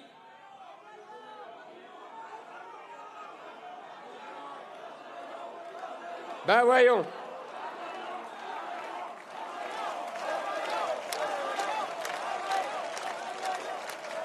Le drame à Annecy, le drame à Annecy. Des tensions entre un migrant syrien et des poussettes. L'attaque de Bordeaux, des heurts entre une grand-mère, une petite fille et un barbare. Et puis, et puis à la malhonnêteté est venue se joindre l'indécence. Alors que BFM m'invitait pour commenter cette agression, Le journaliste m'a soudain posé cette question glaçante. Mais si vous vous faites attaquer dans toute la France, est-ce que finalement, ce n'est pas vous le problème? Mais, mes chers menace pour avoir le seul tort de défendre la France. Finalement, est-ce que ce n'est pas vous le problème? La star de la chaîne BFM Télé a osé insinuer, alors que les images parlaient d'eux-mêmes, que nous l'aurions un peu cherché, car, dit-il, qui sème le vent récolte la tempête. Mais, mais je vous le demande, mais je vous le demande, quel vent sème une vieille femme innocente qui vient se faire dédicacer un livre? Quel vent sème un jeune adolescent qui se fait lyncher par 15 personnes alors qu'il venait rencontrer seulement l'auteur qu'il apprécie Quel vent ont semé toutes les victimes quotidiennes de l'immigration? Ces Français sont innocents. Vous, vous le savez. Mais pour certains, je crois comprendre que contre nous, tout est permis. Les racailles d'extrême gauche l'ont encore montré cette semaine. Parmi toutes, l'ultra-gauche qui a bien compris que nous étions la seule droite, puisque c'est nous qu'elle cible. J'aimerais évoquer plus précisément le cas de la CGT. Ah, la CGT. Ah, le bilan de la CGT, rien que cette semaine, c'est du solide. On peut dire que les CGTistes ont eu des journées chargées. Ah, ils n'ont pas chômé. Ils ont participé aux violences contre ma dédicace à Brest. On a pu voir leur drapeau flotter. Ils ont soutenu le chaos organisé contre le train Lyon-Turin. Et puis, il y a trois jours, un de leurs cadres a tenu des propos ouvertement antisémites contre moi à Limoges devant des dizaines de témoins, dont des policiers, cet homme fin et courtois a demandé si mon teint était bien pour Auschwitz.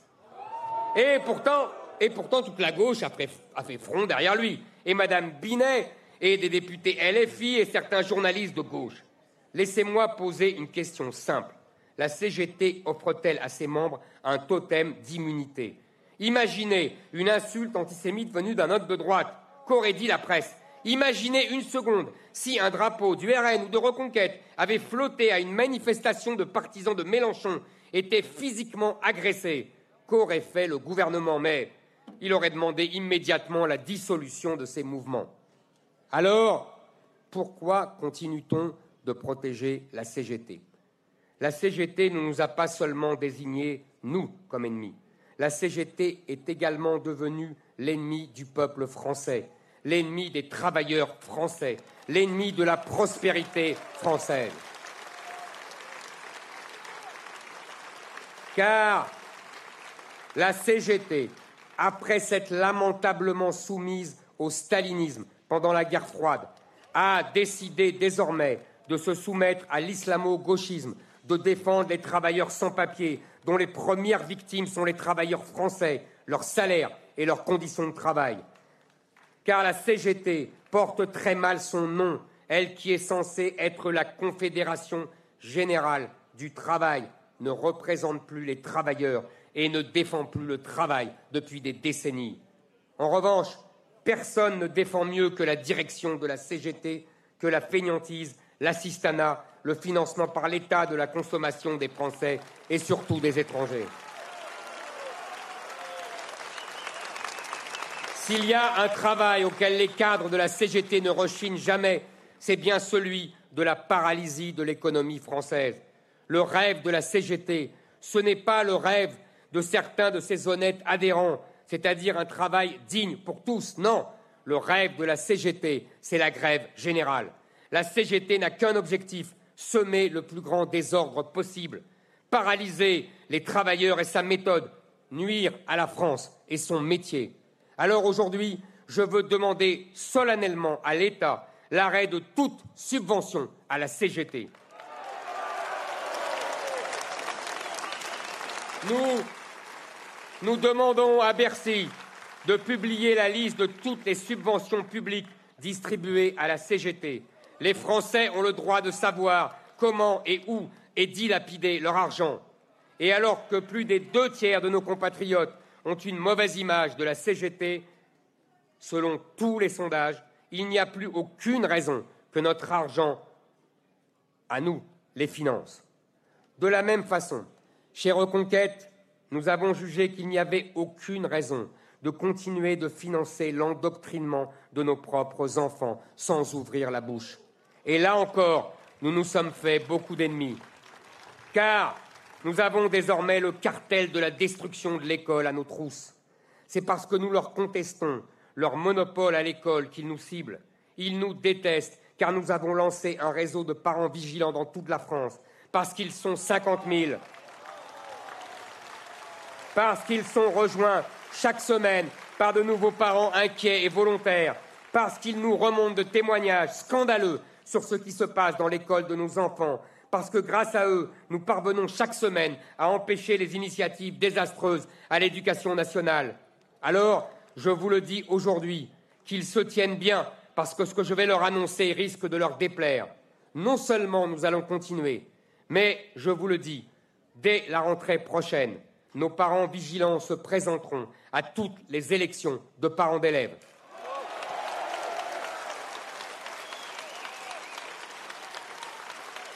Nous voulons une présence officielle dans les murs de l'école, parce que l'école française a besoin de nous, parce qu'il s'agit de nos enfants, de la prunelle de nos yeux et de l'avenir de notre nation.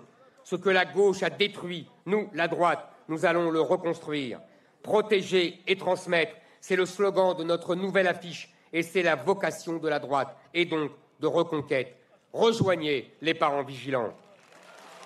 C'est le syndicat de vos enfants. C'est le seul contre-pouvoir dans l'éducation nationale. Nous vous aiderons à peser, car votre choix compte. Soyez sûrs que nous n'aurons pas moins d'ennemis, mais nous aurons plus de soutien, car ce sujet est transpartisan et je ne compte plus le nombre de parents qui viennent à nous grâce à lui.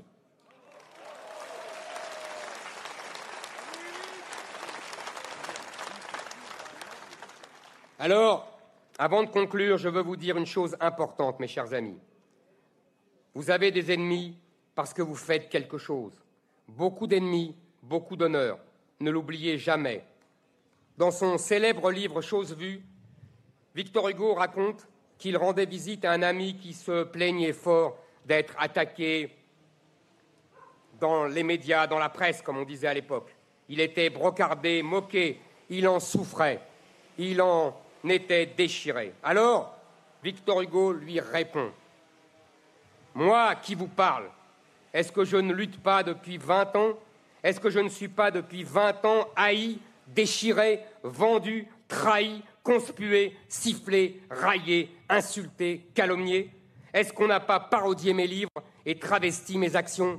Moi aussi, on m'obsède, on m'espionne, on me tend des pièges, on m'y fait même tomber. Cela me fait Je. C'est quelque chose de plus difficile. Le dédain protège et écrase. C'est une cuirasse et une massue. Vous avez des ennemis, mais c'est l'histoire de tout homme qui a fait une action grande ou créé une idée neuve. C'est la nuée qui bruit autour de tout ce qui brille. Il faut que la renommée des ennemis comme il faut que la lumière ait des moucherons. Ne vous en inquiétez pas, dédaignez, ayez la sérénité dans votre esprit, comme vous avez la limpidité dans votre vie. Ne donnez pas à vos ennemis cette joie de penser qu'ils vous affligent et qu'ils vous troublent. Soyez contents, soyez joyeux, soyez dédaigneux, soyez forts. Vive la République, vive la Violette, vive la droite et surtout, surtout, vive la France.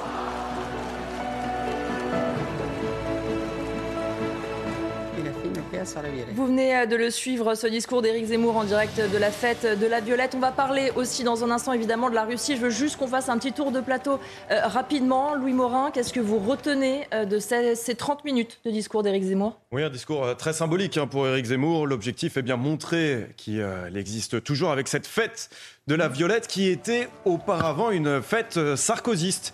Et donc Éric Zemmour euh, tente aujourd'hui de montrer qu'il est l'incarnant, le représentant de cette droite euh, traditionnelle devant 2500 personnes revendiquées contre 1700 la semaine dernière pour les états généraux de, de la droite qui se tenaient à Paris au, au cirque d'hiver.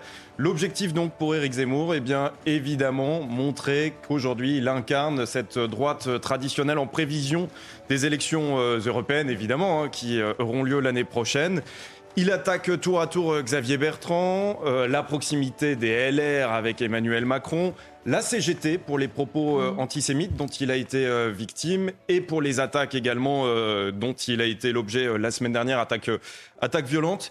Il attaque également le traitement médiatique partial, selon lui, dont il fait l'objet, et l'extrême gauche. Euh, selon lui, il, euh, eh bien, il, fait face à la, mort annoncée euh, des, républicains et donc il, tente en, réalité eh bien, de récupérer cette place, hein, cet espace politique qui se libère, selon lui, avec l'objectif de faire l'union des droites. C'est intéressant de constater euh, par ailleurs que dans, les sondages, il n'a pas perdu euh, par rapport à son score de, l'année dernière. On aurait pu se dire que sans députés, euh, sans parlementaires, ce serait davantage, enfin plus compliqué pour, pour lui de réussir à, maintenir cette dynamique. Il est toujours à peu près à 7% dans, les sondages, selon le dernier sondage qui, a été fait en prévision des élections européennes.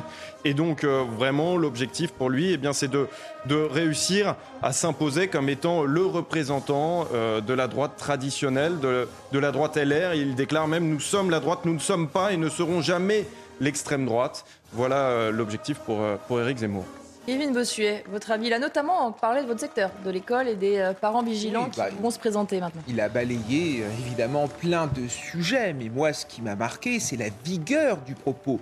Éric Zemmour est de retour et il a commis un assassinat politique. Il a assassiné politiquement les républicains. C'est vrai qu'il y a beaucoup d'électeurs de droite qui se sentent trahis par la droite LR. On a l'impression parfois que les républicains tiennent un discours très vigoureux quand on est en campagne électorale et quand ils sont aux responsabilités, il n'y a plus rien euh, de cela. Et il a cité euh, Xavier Bertrand, qui a quand même dit qu'il préférait les communistes aux identitaires. Enfin, il faut savoir ce que c'est que l'héritage du communisme, c'est des millions de morts. Comment peut-on euh, se revendiquer comme étant un homme de droite tout en disant qu'on préfère les communistes aux identitaires? Bref, Éric Zemmour parle ici à la droite, parle ici au cœur des électeurs de droite, au cœur des militants de droite. D'ailleurs, il a réussi à séduire quelques républicains, puisqu'il y a par exemple le sénateur Sébastien Meurant, sénateur LR qui l'a rejoint. Il y en a également d'autres, donc il veut évidemment se substituer à la droite et quelque chose de très intéressant.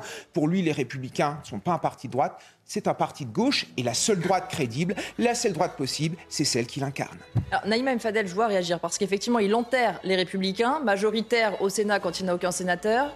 Plus de 60 députés, il n'en a aucun. Et les républicains qui sont donnés devant lui dans les sondages pour les européennes. Ils ne sont pas si morts que ça par rapport à Reconquête et LR. Exactement, il va un peu trop vite en besogne. Donc, haro, effectivement, sur les républicains. Et comme par hasard, il épargne le RN pour, je pense, ne pas insulter euh, l'avenir. Alors effectivement, comme vous l'avez dit, Elodie, les LR, c'est euh, majoritairement au Sénat, c'est les conseils départementaux, les conseils euh, régionaux, les maires, effectivement.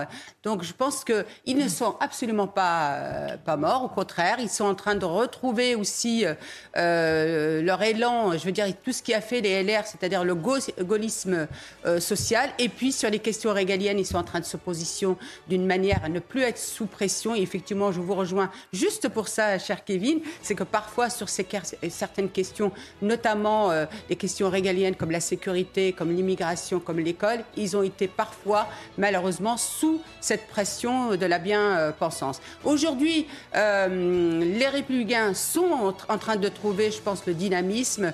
Euh, qu'il faut, mais il faut absolument qu'aujourd'hui et rapidement, ils, ils se retrouvent autour d'une personnalité charismatique, autour d'une personnalité qui incarne, parce que les républicains, ça a toujours été ça. Ça a été Jacques Chirac, ensuite euh, Nicolas Sarkozy. Alors moi, effectivement, on parle de, de Laurent Wauquiez, on parle aussi de David euh, Lisnard, donc il faudrait absolument qu'au sein des républicains, entre eux, dans l'intimité, ils puissent décider qui va porter aujourd'hui euh, ce mouvement.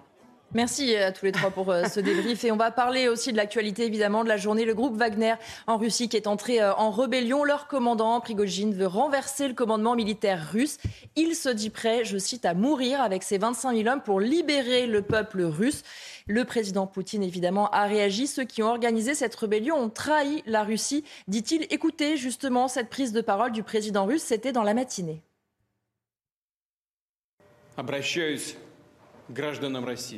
Je m'adresse aux citoyens russes, au personnel des forces armées, des forces de maintien de l'ordre et des services spéciaux, aux combattants et aux commandants qui sont en train de se battre à leur poste de combat et de repousser les attaques de l'ennemi, et qui le font héroïquement.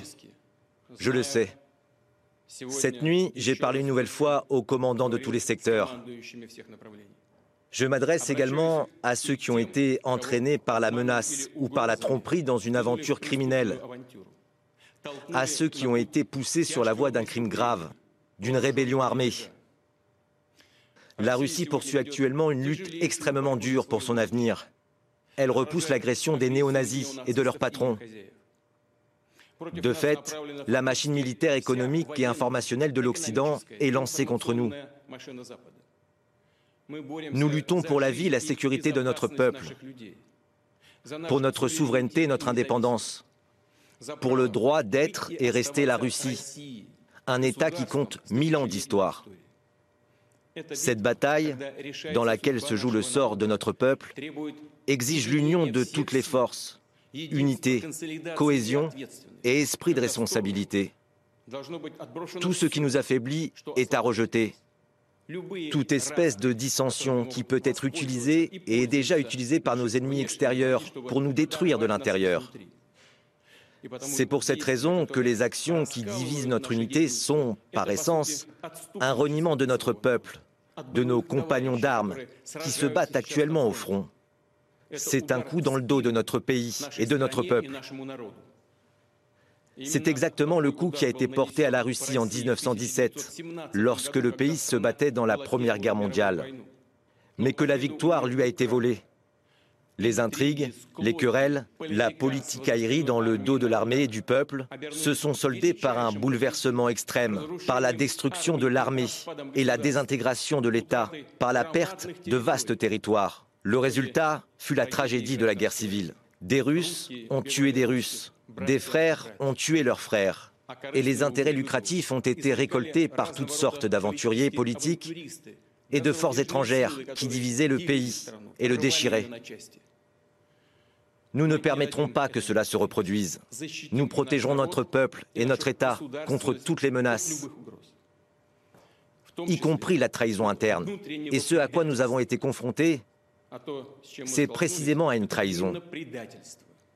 Des ambitions démesurées et des intérêts particuliers ont conduit à la trahison, la trahison de leur pays, de leur peuple et de la cause pour laquelle les combattants et les commandants de Wagner se battaient et mouraient aux côtés de nos autres unités. Les héros qui ont libéré Soledar et Artyomovsk, les villes et villages du Donbass, qui ont combattu et donné leur vie pour la nouvelle Russie, pour l'unité du monde russe. Leur nom et leur gloire ont également été trahis par ceux qui tentent d'organiser une rébellion, poussant le pays vers l'anarchie et le meurtre fratricide, vers la défaite et en fin de compte, la capitulation. Je le répète, toute fronde intérieure est une menace mortelle pour notre souveraineté, pour nous en tant que nation. C'est une attaque contre la Russie, contre notre peuple. Et nos actions pour protéger la patrie d'une telle menace seront dures. Tous ceux qui se sont consciemment engagés sur la voie de la trahison, qui ont préparé une insurrection armée, qui ont choisi la voie du chantage et des méthodes terroristes, subiront un châtiment inévitable, répondront devant la loi et devant notre peuple. Les forces armées ainsi que d'autres autorités publiques ont reçu les ordres nécessaires et des mesures antiterroristes supplémentaires sont en train d'être mises en place à Moscou, dans la région de Moscou et dans un certain nombre d'autres régions. Des actions résolues seront également entreprises pour stabiliser la situation à Rostov-sur-le-Don. Elle demeure difficile, le travail des autorités civiles et militaires étant de fait bloqué.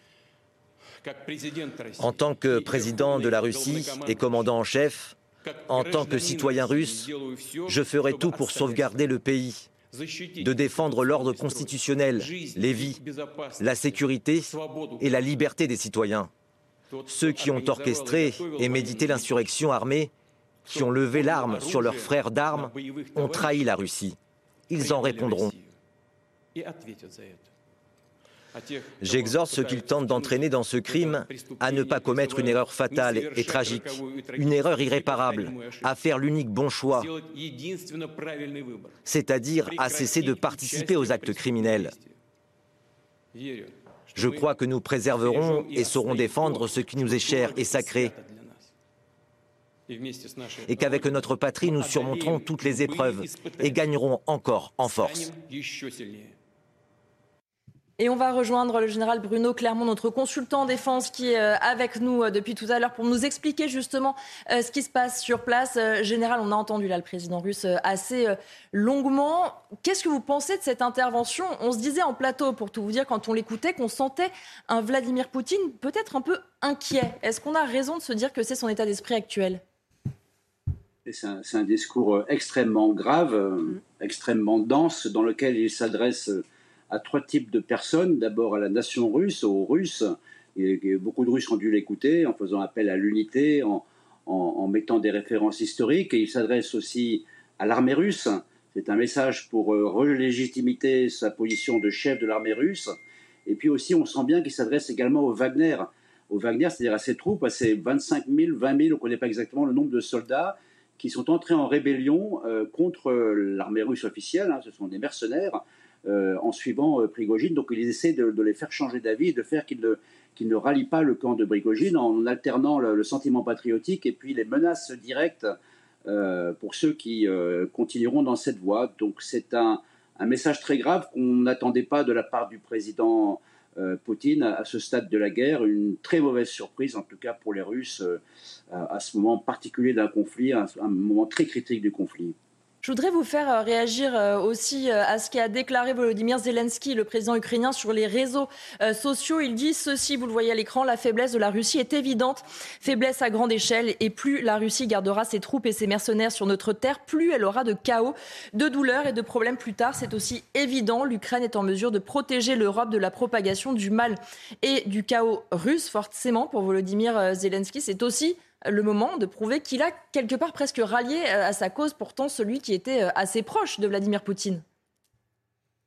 Bien sûr, euh, la rébellion de, Prigogine fait les affaires de, l'armée ukrainienne puisqu'elle va fragiliser le commandement. On ne sait pas dans quelle mesure elle peut prendre une dimension militaire. Pour l'instant, on sait qu'il y, il y, a deux colonnes de Wagner qui sont en marche. Une première qui est arrivée à Rostov-sur-le-Don, qui est une grande ville, pas loin de la frontière ukrainienne, pas loin de la Crimée, où ils ont pris le contrôle du quartier général sans combat apparemment, mais sans résistance particulière des forces. Mais on ne connaît pas le niveau des forces présentes dans le quartier général. elles sont probablement très peu. Par contre, il y a une colonne, elle, qui est euh, euh, plus proche de Moscou, puisqu'elle a passé une ville qui s'appelle euh, Voronezh.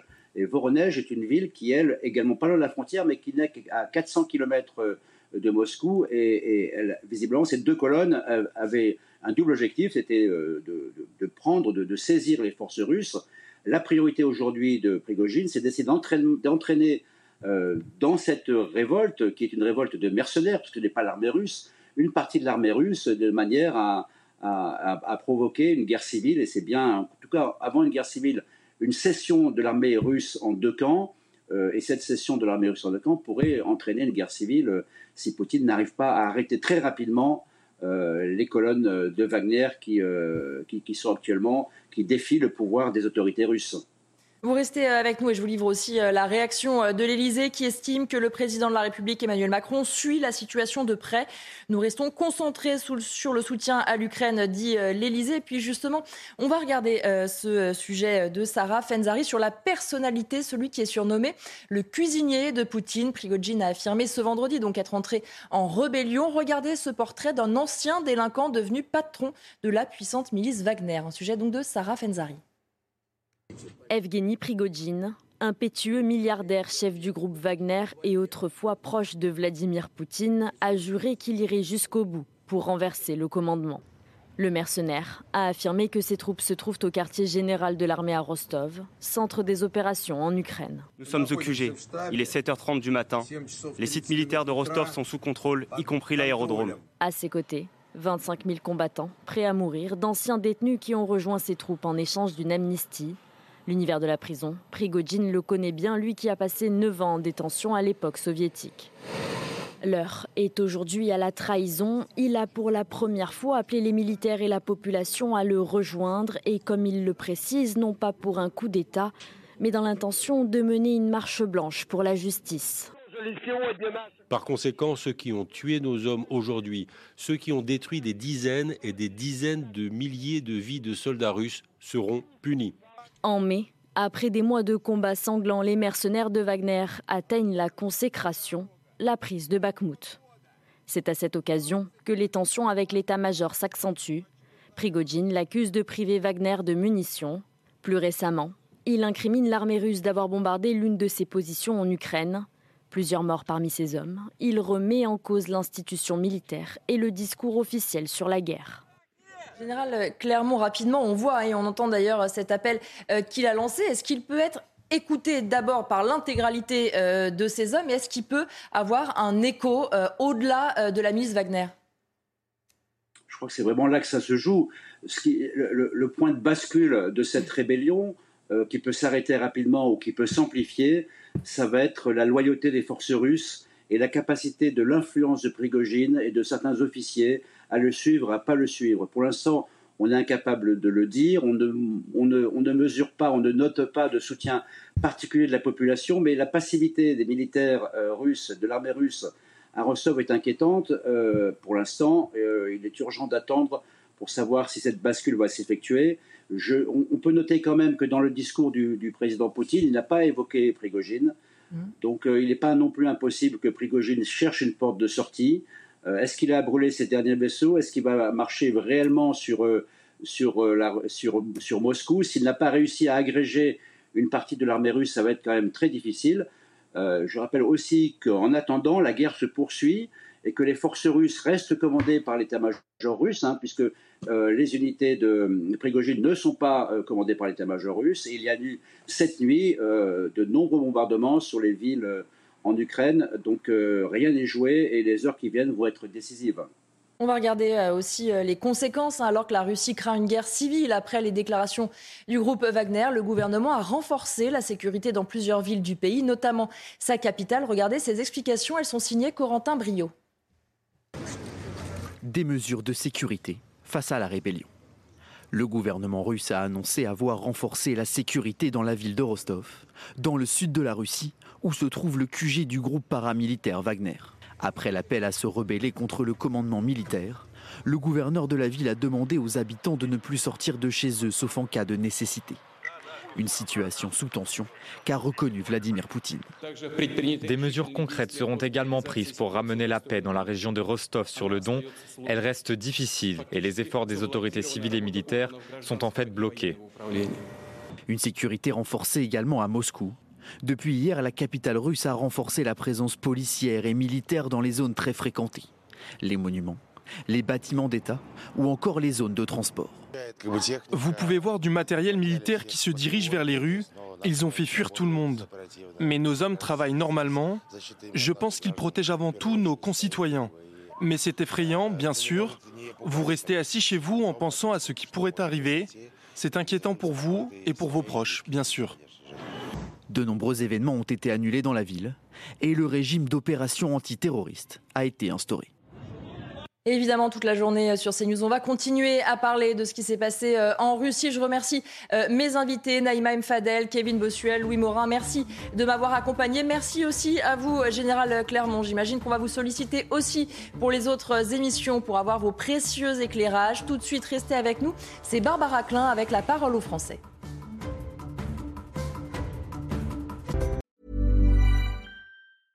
This Mother's Day, treat mom to healthy, glowing skin with Osea's limited edition skincare sets. Osea has been making clean, seaweed infused products for nearly 30 years. Their advanced eye care duo brightens and firms skin around your eyes, while the Golden Glow Body Trio nourishes and smooths skin all over.